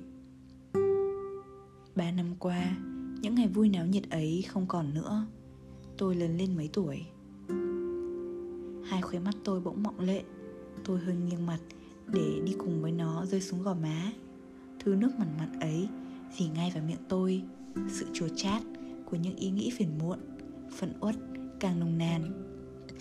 Và mắt tôi mờ dần sau một màng ướt sạch. Những cái thở nóng gian dồn dập đưa mãi lên đến tận cổ họng tôi tôi trở mình, nằm sấp mặt lên cánh tay phải. Từ hôm bị phạt quỳ đến nay là năm hôm, đến phút giờ này, tôi mới thấy cơ cực đau đớn đến thế. Vì sao bao nhiêu hy vọng được tha đã tiêu tan cả rồi? Ban sáng, tôi đứng trực ở cửa sau lớp, chờ thầy giáo đến để xin lỗi. Tôi nhận ra rằng tôi có lỗi và xin được về chỗ ngồi học, thì thầy đã quay mặt đi, hồi lâu mới hất hàm với tôi không bao giờ tao đổi lời. Mày muốn quỳ hết ở nhà tùy ý? Đoạn, thầy làm thinh bước nhanh vào lớp. Không, tôi không thể chịu đựng sự nhục nhã lâu hơn được. Một ngày, quỳ 5 giờ, tôi tưởng đầu gối ê ẩm sẽ quen đi. Nào ngờ, chiều hôm thứ tư ấy, tôi thấy chói nhức không thể nào chịu được nữa. Khi chống đánh ra chơi, tôi đứng dậy, phải nắn bóp một lúc mới loạn trạng tôi căm hờn và lo nghĩ tới hơn 60 ngày đằng đẵng, phải quỳ ở góc tường hôi hám. Sau cái bảng xoay màu đen mà một giờ để nặng lên tâm trí tôi với những cảm giác mệt mỏi, chán nản, như lực hạt yến bám chặt lấy tấm cửa để lao. Tiếng ve sầu lăng lảnh, càng dấn cao, trong làn không khí oi ả của trưa hè bỗng nổi lên. Nhí nhảnh, thấp thoáng, tiếng hót ríu rít của một đàn chim khuyên bay truyền ở những cây bàng chỗ tôi nằm chợt một làn gió, cuốn nhanh bụi về phía tôi. Tôi vội nhắm mắt lại, mi mắt vừa chớp xuống, nước mắt tràn ra ngay. Nhưng khi tôi mở to mắt ra, cái mảng nước đọng ấy vẫn còn mong manh. Tôi liền đưa cánh tay áo gạt đi.